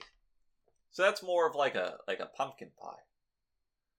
Pumpkin pie has a crust. Not on top. Okay, but no, no, it doesn't have a crust at all. Ah. So then it's more like a shepherd's pie. Yes. Yes. So next next time next time uh, we decide to cook something, let's try to make some roqueg blood pie. Huh? All right, we can post pictures of it to the gram. Yeah, the grand. I love posting pictures of my food to the gram. The Graham. The Teddy Graham. Mm-hmm. Mm-hmm. Uh, All right. So flash flashback down to France, right? yeah, back on Earth, back on the planet. They're having din dins. Yeah, is this before or after? This is before he talks to the hydroponics guy, right? Yes. yeah. Yes, they're having Be- din- because because Hmm. she mentions that Lewis wanted to talk to Picard. right. Wow, you remember his name? Yeah, Good on you. because I I, th- I thought it was uh, strangely like like simple. Not like uh, Like I guess, I guess Robert is also well Robert, or Robert. Sorry, Lu- Robert. Louis, yeah, it's not Louis though, right? It's Lewis. right? That that's why that's why I thought it was weird. Hope someone got fired for that. But it quickly Uh, comes out that Picard's brother is not in support of this newfangled technology. yeah, yeah, yeah. He's um. I guess A It- it- it turns traditionalist. out yeah th- their their father was uh, very much um, very staunch staunchly uh, anti tech i he was guess a Luddite. yeah yeah yeah essentially um, i guess i guess as a winery right that kind of makes sense you want to keep the authentic flavor or whatever Right. um, but you know, we learned that he uh, he wouldn't let their mother get a replicator, much like Robert would doesn't let his wife get one. You know, everything has to be authentic, um, which clashes with uh, uh, what's his name, Picard? Rene Rene wanting to well, yeah, Picard, but also Rene wanting to be a starship captain in Right. the future. And um, you know, Patrick R- uh, Robert views Patrick as um, I mean, obviously you can tell already that there's some kind of jealousy festering here, but he also sees Picard as um, kind of egging Renee on. Right, kind of luring his son away from him. Right, right. For, And um, for what purpose? Who knows? they start maybe a little bit of mud play.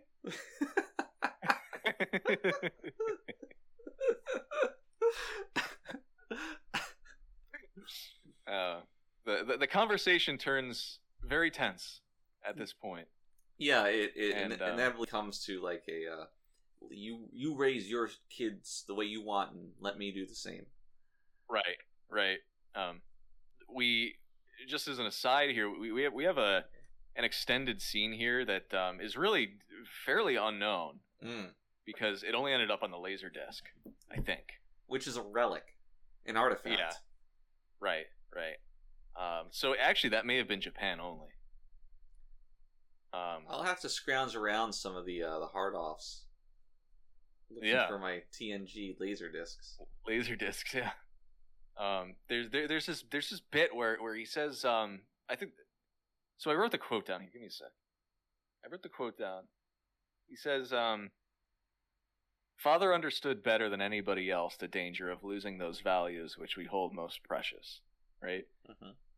and um, there's an immediate cut here where in between we inserted and this was entirely a concession um, and, and it was a compromise with gene because he hated the script from from the get-go he didn't like this episode so we threw this in here kind of to placate him um, in the extended version on the laserdisc robert looks directly at the camera and just starts quoting um, directly from the protocols of the elders of zion and it's uh it's it's it's a good you know extended three minute scene And Gene was happy with it, just to be clear.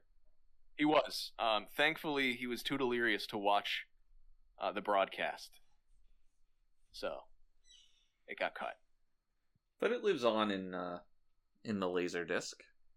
yeah in the land of the rising sun Right. I think that's on side B. laser discs are a trip Yeah, I mean, you need like um, a a training regimen just to you know lift them. i uh i distinctly remember hauling um from a hard off all of the special editions of evangelion on laserdisc Where are those now? walking walking them back home. They've been sold to someone else. Um,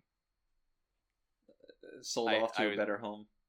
I was I was I was I was with someone who bought them and then didn't want to take them on the plane because they were too heavy, so we sold them to someone.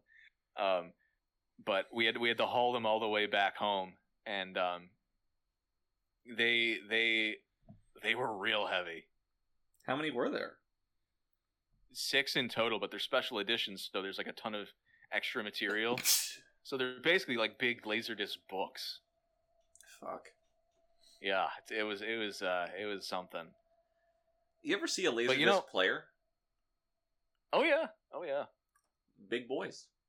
They are big boys. You know the the uh I think Laserdisc is the only place you can get the original Star Wars movies now. The ones untouched by uh by Yeah, human hands. yeah. Well then Although I, Oh, I guess they did do DVD, but isn't Laser Laserdisc is better than DVD, right? I mean define better. Like they'd win in a fight. Well, Higher fidelity. Oh, I see. Yeah, Laserdisc. I think, yeah, right? la- I believe Laserdisc is o- was only done in by the how clumsy the size of everything is. Cumbersome. Yeah, sure, sure. Yeah, that makes sense. Yeah, so I, I think I think that's the best version of classic Star Wars you can get. Well, I'll invest in Laserdisc players once uh, Star Wars popularity picks back up. I've always wanted a laser disc player for God knows what reason. You know, speaking of weird media formats, uh, I'm getting on a tangent here. Are you going to go But, on um, about HD DVD again?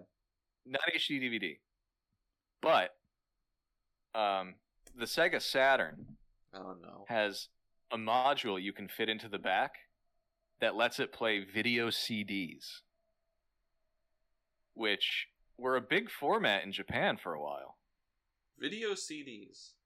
Yeah, video CDs of like act like films. Huh. And obviously, it would be like multiple discs, like a VHS, like like the Titanic VHS. Mm, Mm-mm. You would need multiple discs to get through a movie. Um, but I'm, you know, I'm, I'm interested. I'm interested in how these even look. That's a Probably part, like shit. that's a part of the film watching experience I really miss. Um, getting up to change the disc. or the Oh yeah, tape. that was that was the most fun part. that and rewinding. I Were you always kind? I was kind, but my family couldn't afford a, a a VHS player that automatically rewound. I couldn't afford one, so I I had to sit there every night and just rewind by hand before I returned the video. it was tough times.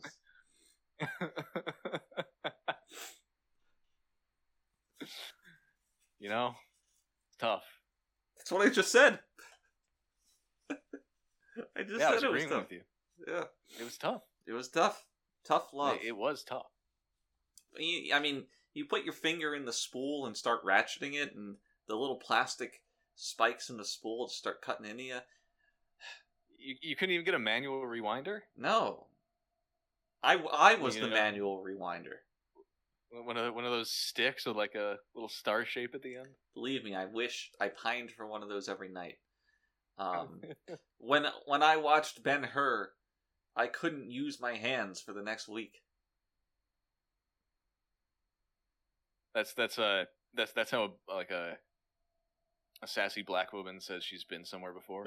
oh, I've been her. it's a very long movie, you see, Ben Hur. Been her. Uh, they Ben Hur. Oh, I've been her. Oh, I've been her before. So we come back from commercial after the dinner scene. And is this with the hydroponics guy? Yeah, yeah. We get some some Lewis action. Right. We uh, there's some heavy hand editing, heavy-handed editing of the script here. Uh, they threw in the line that Picard reaches for the future while his brother reaches for the past, um, out of the fear that very few members of the audience would understand the subtle motivations of the primary characters of the episode. Mhm. And uh, eh, it did its job. It describes yeah, what's I going mean, on. you know, it's another concession we have to make for for our general audience. right. Much much like uh much like The Big Short. Yes. This um family began a uh, a cinematic trend that flowed all the way through to the making of The Big Short. Now, what we should do, what we should have done for the Blu-ray release, is have Margot Robbie, Yeah. sit in a bathtub And explain, and explain the Picard family to us. And Renee, well, he's just an idiot. He has a thin upper lip. He's got a he's got a berries and cream haircut. Berries and cream haircut. Does he? I pro- maybe I don't know. Coconut head. Yeah, I uh we discussed this off mic, but I was I was very annoyed by that line. Oh, the um, reaching for the past, the future. Yeah. Yeah, it's quite insulting, isn't it? It really is. Hundred percent, hundred p. Hunted P. I think it's For fucking him. garbage, to be honest. Well, It, it, it ugh, God, it's like if if someone who's watching the episode needs to be told that, they're probably like drooling and like don't blink. right. You know what I mean? Like sitting there like not even absorbing anything. They're probably too dumb to understand what reaches for the future or the past even means. yeah, right. but you know, uh, studio mandates and all that. Network television. Mm-hmm. Mm-hmm. Now, the really terrible thing is that this is still smarter than new new new Star Trek. Yes, well, it's not a it's not a space battle with quips. now, the whole point of this is that this guy presents an alternative career path for Picard. He's like, "Come work on this hydroponics project," Yeah, sure. and Oh, Picard, no, it's, it's, this isn't hydroponics. oh, whatever. It's like he did the- he it- did do hydroponics. it's it's the Atlantis project, right? They're like making a new continent. yeah, yeah, they're trying to raise the the floor. This- Um, I'm trying to raise the floor of podcasting. feel feel free to insert that that image of the, the the fat nerd with glasses saying actually. yeah. Uh, but yeah, so that that's that is what they're doing, and yes, he Eh, Picard is Picard, tempted. Picard, for some reason, spends his free time reading about this dumb shit. Well, it's uh, he's paying tribute to Lewis, who he s- somewhat knows, somewhat respects. Yeah, they, they, they were friends in school or whatever, right? They were best buddies, Yeah, they were BFFs. right? Biffles. Oh, you my biffle. You ever play biffle ball? That's not a real thing. yeah, we, you caught me. That- That's like uh, it's like Scooby Doo. Go on. How's it like Scooby Wait, Doo? e, Ex- except instead of R, he Uh, says oh, it's W. Bs. Yeah, yeah, yeah. Good, good Scooby Doo reference. Thanks. um, then uh, my memory's foggy after this. Yeah. So uh, Picard starts talking, you know, very, very fervently about this project, and you know, uh, h- any experience that he he has that relates to the problems that Lewis is having. And Lewis is very excited, and he says, "You know, you know, we really need someone to take charge of this, and you're the perfect man." And uh, Which- Picard says he'll he'll look at the data or whatever. Which is strange because Data is just not in this episode at all. That's true. That's true. He's not. Brent was not happy about that. Yeah. It was uh, lack of communication, I think. Right. Right. Well, at, once the episode had wrapped, um, Brent went up to, I think it was Rick, just kind of like grabbed him by the shirt and said, you know, if you ever do another episode without me, without Data, I walk. I'm out of here. Right, right. Which birthed the Data rule into us all. the data rule. Yeah, yeah, yeah, yeah. You must, you must have, you know, this uh, such and such an amount of data per episode, right? Otherwise, Um, Brent's out. He walks. Yeah, yeah. And I mean, the, the tragic thing is, I think the producers were were kind of, you know, well intentioned here. They, they were trying to give him some time off, Right. um, you know, i- because Brent, um, he's not actually an android in real life, so the the whole process of hacking into the Borg subsystems last episode was just so mentally draining. I mean, he could barely stay awake for more than a few hours at a time. But I guess he's just such a such a workhorse that Brent Yeah. Spiner. Yeah, I I- I don't think he was looking for any pity. certainly not a pity party. No. Which we did have planned. Right? We we And bought then- and- balloons and, and then- everything. Yeah, and then you know that that happened, and you know we had to call it off. Right? And when, after that, nobody was extending olive branches to Brent. No. Branches to Brent. Sounds like a like a dust to dust takeoff. It's- It sounds like a shitty play. Brent Good Spiner looking. seems like somebody who would be involved in a lot of shitty plays. Like like a musical about gay people, Hell yeah. or or like a like an African American kid who gets shot or something. Branches to Brent. Yeah. Uh, If yes, but no, I don't think many African American kids would be named Brent. yeah. Yes. Maybe Bront. Bront. Bront O apostrophe Saurus.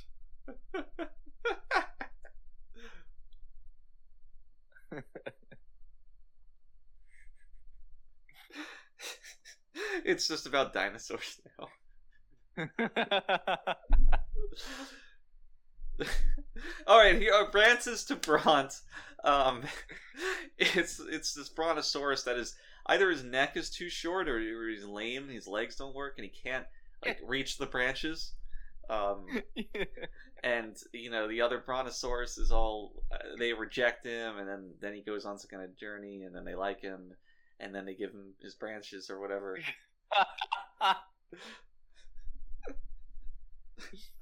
oh my god, it's beautiful. Ah, branches to brunt it's a So pixar our film New, our new off-Broadway play. Oh yeah, I guess it could be a Pixar film, huh? Well, it could be an off-broadway where like the actors are wearing like big big you know costume necks with silly dinosaur heads on top yeah, and yeah, they- yeah. their It's, faces it's, it's like the peeking Lion out. King. Yeah, yeah.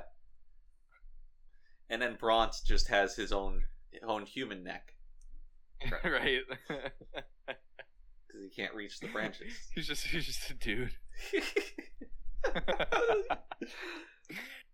Bront is a human adopted by a Brontosaurus family. okay, and the Brontosaurus, we must get branches for Bront, and they go and like the only thing, the only branch Bront can eat is this fruit tree on, in the middle of a vul- of a volcano, uh, thousands of miles away. We have to go go on a journey for Guarded Bront. by T-Rexes. yes, and like only one of them makes it back. Braun's dead because he took so long. Eh, It's a tragedy. uh, Bront's Uh, dinosaur love interest is like crying over his dead body. It's a it's a it's Terry, the pterodactyl. Harry the pterodactyl Oh, Braun. just screaming, just screeching. it,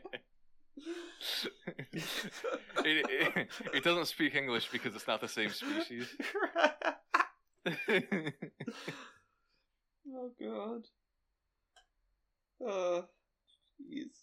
no, enough of that tomfoolery. yeah.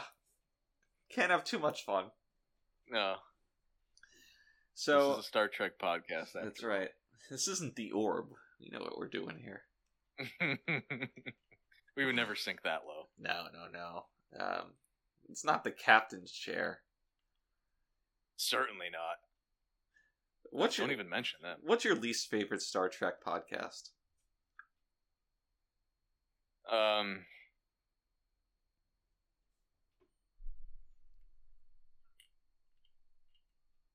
you think I know Star Trek podcasts? My my least favorite is To Boldly Go. Because their That whole definitely is one, isn't their it? whole gimmick of recording the podcast while on a trip to somewhere just really makes it unlistenable. You know, you got like traffic noises and passersby. Yeah, yeah, Yeah. Well, they're basically talking on like speakerphone the entire time. Right. I I think they're using some kind of walkie-talkie based on the fact that they're walking and talking at the same time. Yeah, right, right. That Right. that is the only way you can walk and talk is with a walkie-talkie. That's right. Well, you become a walkie-talkie if you do those two things at the same time. um, which uh, w- right now we're we're sitting talkies. Right, right, right. Right. And if if if you're watching a, a film with sound, that's just a talkie. Yes. Now, if the picture moves, that's a movie talkie. Talkie. but you yourself can never become a movie talkie. No, while you're you're more of a city watchy while uh, the film is going on. If you know what I mean. And then when the film is over, Uh, you hear a Levy complaining.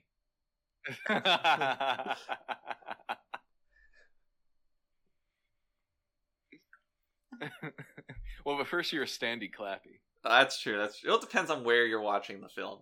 Yeah, if you're in America. Yeah. oh, jeez. Um. So next, Wesley, maybe. Yeah, I guess. Like, I, there's this one scene of Crusher opening Jack's casket or whatever, and Uh. I, I actually like stopped paying attention for this entire scene. when the, when there were no men on the screen, you just blacked out. yeah.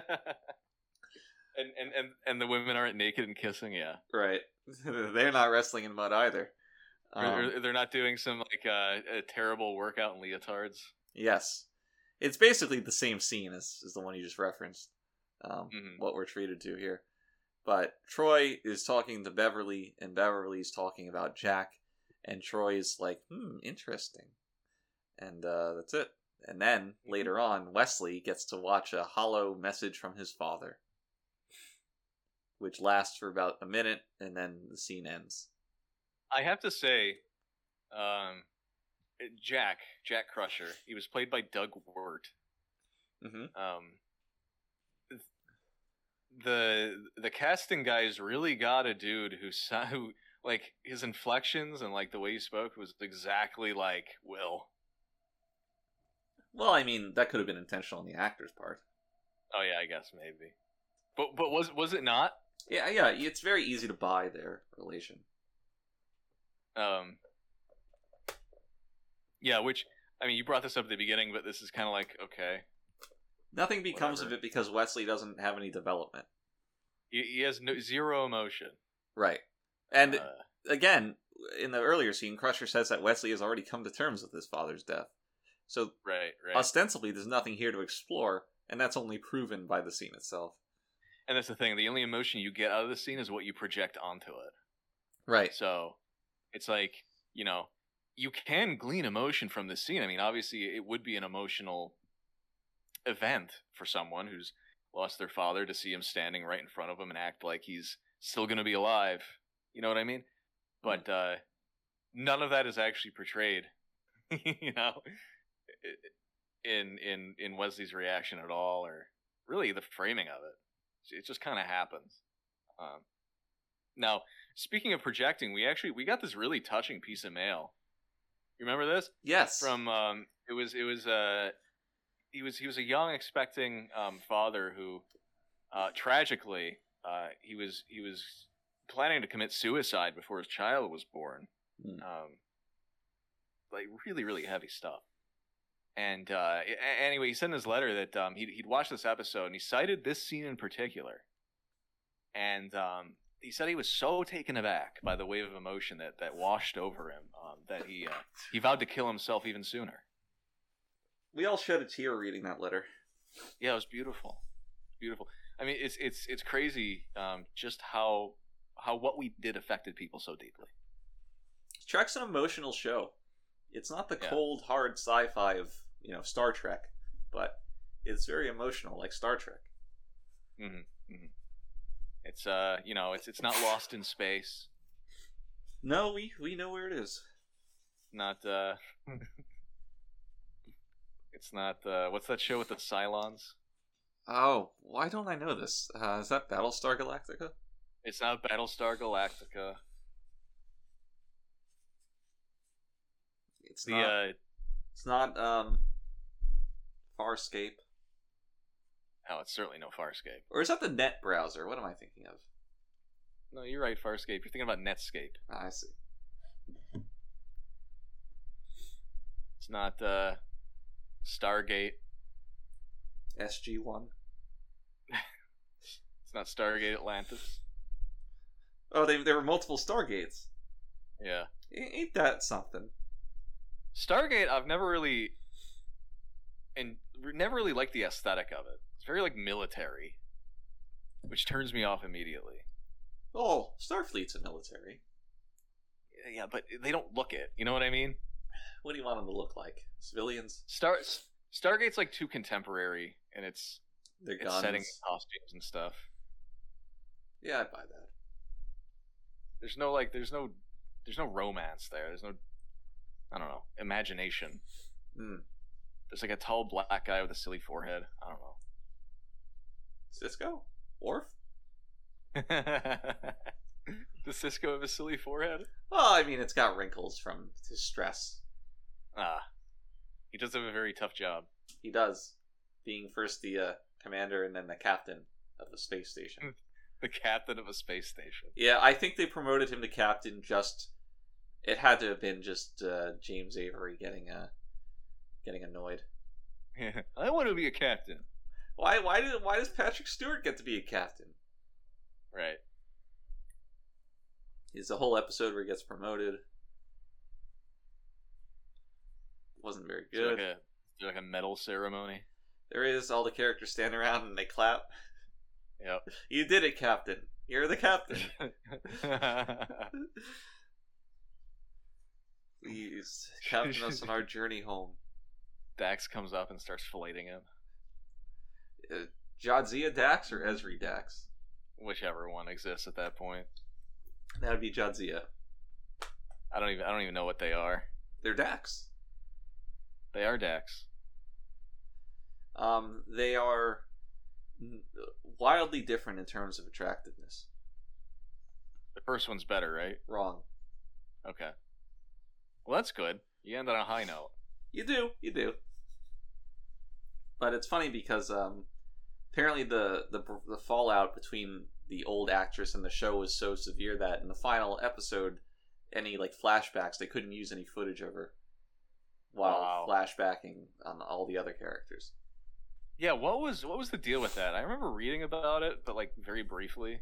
I don't know exactly what it was. I didn't work on Deep Space Nine, but um, she, it, I think it was money. Must have been money. And in leaving, she didn't grant them any permission to use her likeness or you know the old footage. You would think they would have like uh, nailed that down before they hired her. You would think so, but this was uh back in the day. Period. this was back in the day. It was back in the day, back back in the the ancient '90s. I can't even fathom a time that long ago. I know. So Wesley says bye to his dad. He's like, "All right, well, bye, I guess." And that, yeah, that's the end of his involvement in this episode. Right, and then it goes. This is where the mud fight happens. Yes, yes. Um, Robert sits down at the table while while I keep on I keep saying, like wanting to say Patrick, while Picard is uh, drinking wine, and he he starts to like instigate. He's like, "What happened to you up there? I know they they tickled Uranus and They raped made you. you feel like a, a gay little bitch boy. And uh, Picard walks away, and you know Robert keeps going and going and going, and he's like, you know, you were always the favorite child and all that stuff, and Picard just fucking punches him right in the face, Yep, and then they go down into the mud. and they start rolling. We had They to roll. we had to shoot this shot very deliberately so as to not catch any glimpses of uh, Patrick's, uh, well, you know, h- him showing. Right. Right, right, right, right. Uh, th- thankfully, it was not in the Starfleet uniform, so it's a Yes. little bit easier. That would have been nigh impossible. But yeah, they, they get all they get all messy, wessy. Yeah, and they they ultimately start bonding with each other. They they break down Which, uh, laughing. It was Which a I- little unearned. I don't know. I liked. It, they should have had more time dedicated to it, but the idea that they have a um, a disagreement that turns to a fight that turns to reconciliation is Yeah, I seems think it's realistic to natural. me. Yeah, it's natural, but yeah, I, there's something about like how how it like flips on like a switch. yeah, more time would have been good. Yeah, I- I think I think it's yeah, it's a little a little abrupt, but yeah, I mean it's the natural progression. And then um Picard actually has a breakdown. Yeah, progresses further to him crying, Yeah. finally s- coming to terms with uh, what happened, which was set up at the beginning of the episode in his talk with Troy, where he's insisting that he's fine. Troy is probing because she knows he's not, and uh, it needed this to come out for uh, Right. for that to to finally move past that. Right. So yeah, I mean good scene. Good Yeah. stuff. I like that. certainly the highlight of the episode. And Yeah. this whole story is the highlight of the episode. Mhm. Mm, It's it's nice to see someone acting like a human being. For once. so uh Robert's kind of just like, yeah, well, I mean, you're going to have to live with it, And Picard's like, I guess I will.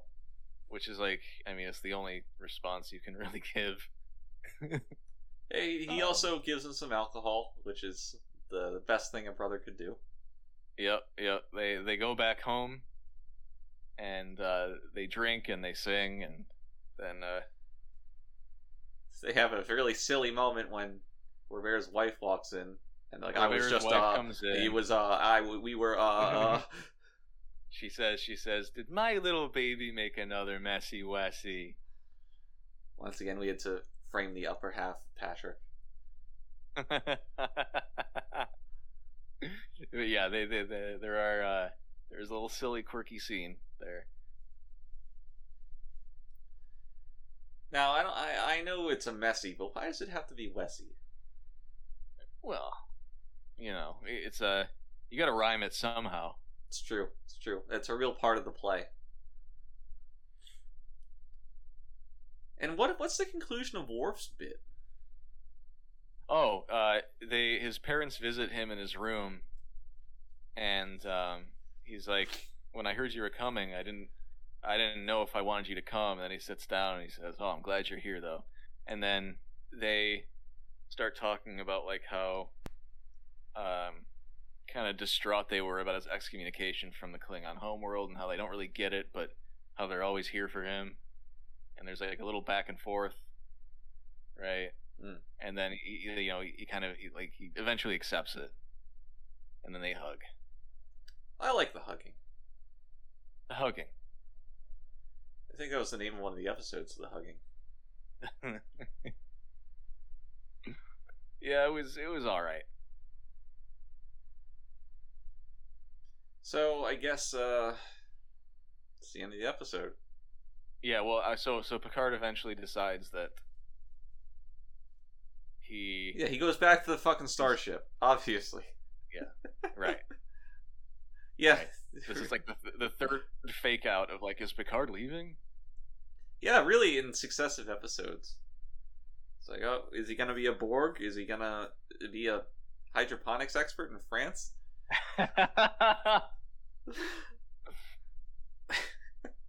Real cliffhanger material. the show just transitions to, to a show about Picard working to raise the sea floor. That's this season's arc. Yeah. I've done it. A new Atlantis for a new century. and then he becomes a Borg, rules over Atlantis. I am Locutus of Atlantis. uh, yeah, so he goes back. Um, he, you know, crosses paths with Worf's parents. There's a cute little scene there. And then That's it, ends. right? Yeah. Solid, solid three saucer sets. Three? I was gonna go maybe three and a half. Hey, you you can do that. I won't stop you. I, I really was left wanting by the amount of time paid to the B plots that left the A plot underdeveloped. Yeah. Yeah, I mean the A plot was a million times more interesting for sure. And uh we can definitely both agree that the Wesley stuff was completely unnecessary. Yeah. And to be honest, the Worf And- stuff also could have been further developed. Um, that's that, that's not a bad idea to spend time on, but uh, there's better versions of this episode out there in other universes.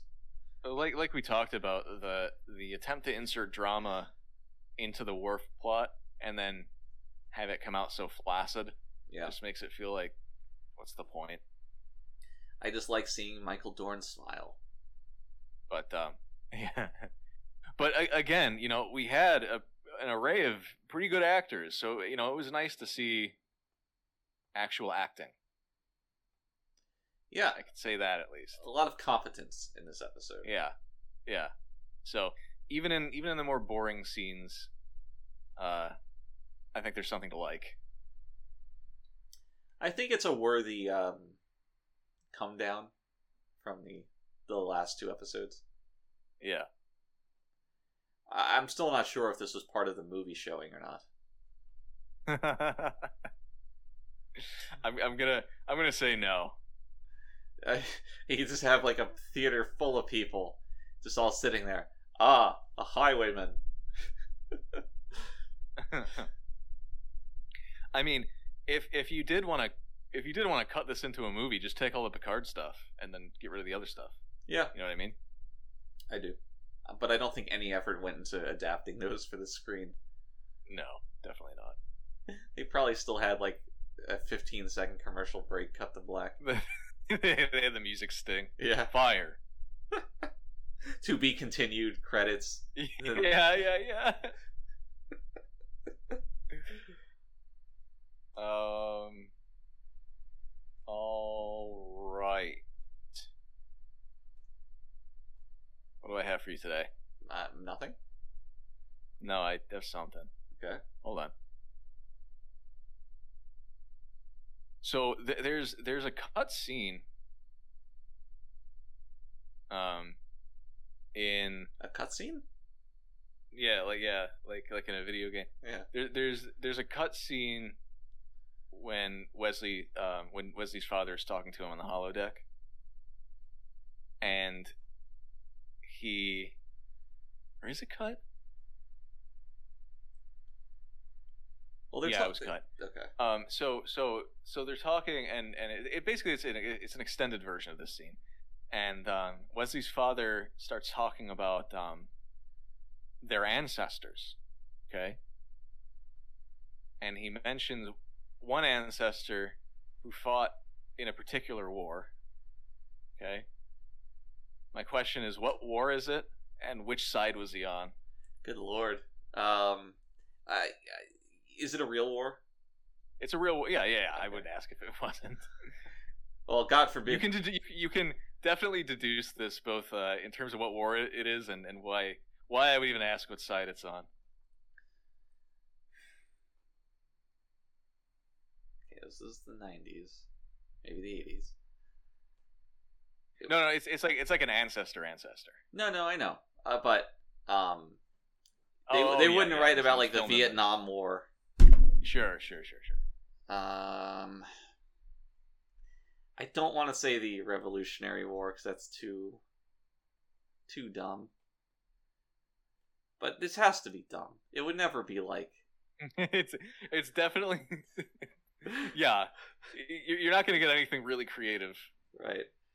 Um, the Allied side of World War Two. No, uh fuck these the the central powers in World War One. nope. Yeah, one more. I'm an American. Those are the only wars I know. Um, it's not the Civil War, is it? It's not the North of the Civil War.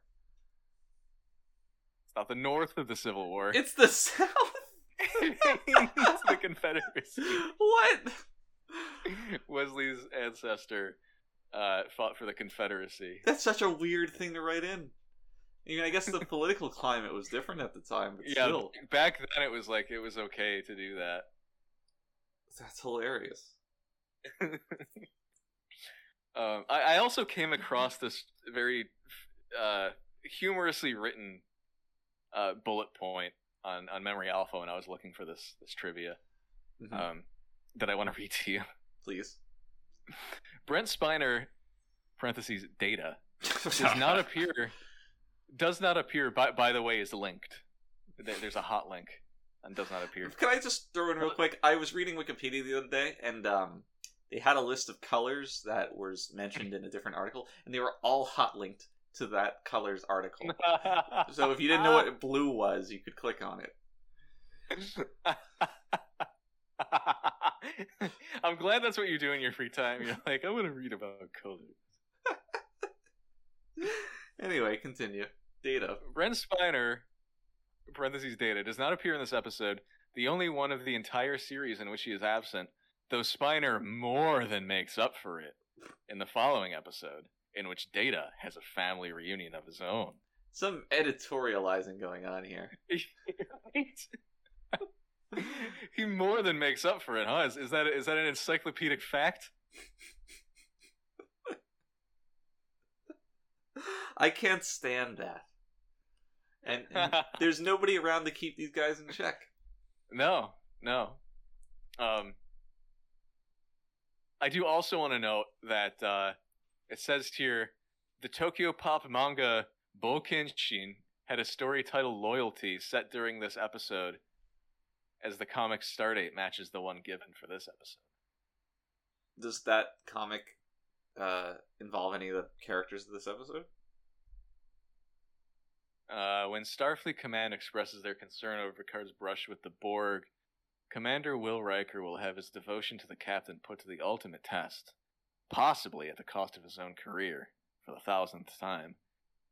First Officer's personal log, stardate 44012.3. Having limped back to Earth after our encounter with the Borg, the Enterprise has begun its repairs at Earth Station McKinley. I will be supervising the refit while Captain Picard takes a well deserved shore leave.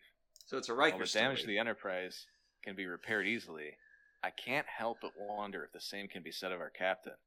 I'm sure many are wondering if Captain Picard is fully recovered from his assimilation by the Borg, and are asking the question Have we seen the last of Locutus? Oh, I Lord. believe we have, but only time will tell. What? it's got to be just like Riker's talking to some higher ups. It's like, oh, Captain Picard's not fit to be Captain Picard, and Right, right, Um, right. Uh-huh. That sounds very interesting. Riker's like, I believe in the captain. And like, what about this evidence that shows his brain scans are that of a computer's? and Riker like has to go into the ta- tank for a while to think about this. I trust Captain Picard. And so they're, they're like, okay, well, I guess that's good enough for us. And then the comic Ugh. ends. God. I hate Star Trek. Yeah. Very much so. Um, so that'll uh, that'll do it, I guess. Next week we're gonna talk about an episode in which Data more than makes up for his um His absence. his absence in this episode with a family reunion of his own. Um, for now, I want to take some time to thank uh, our sponsors, it's Denny's and the Pep Boys. Uh, Denny's, of course, where you can buy the Moons Over Miami, and the Pep Boys is the home of the 15 minute oil change. If at either of these establishments you drop the word readier to your serviceman or cashier, they'll give you a 15% discount on whatever it is that you are doing there. So until the Data family reunion, I'm Mitchell Mells for Brandon Hobbs. Everybody out there in TV land, please stay ready. The troublesome little man child.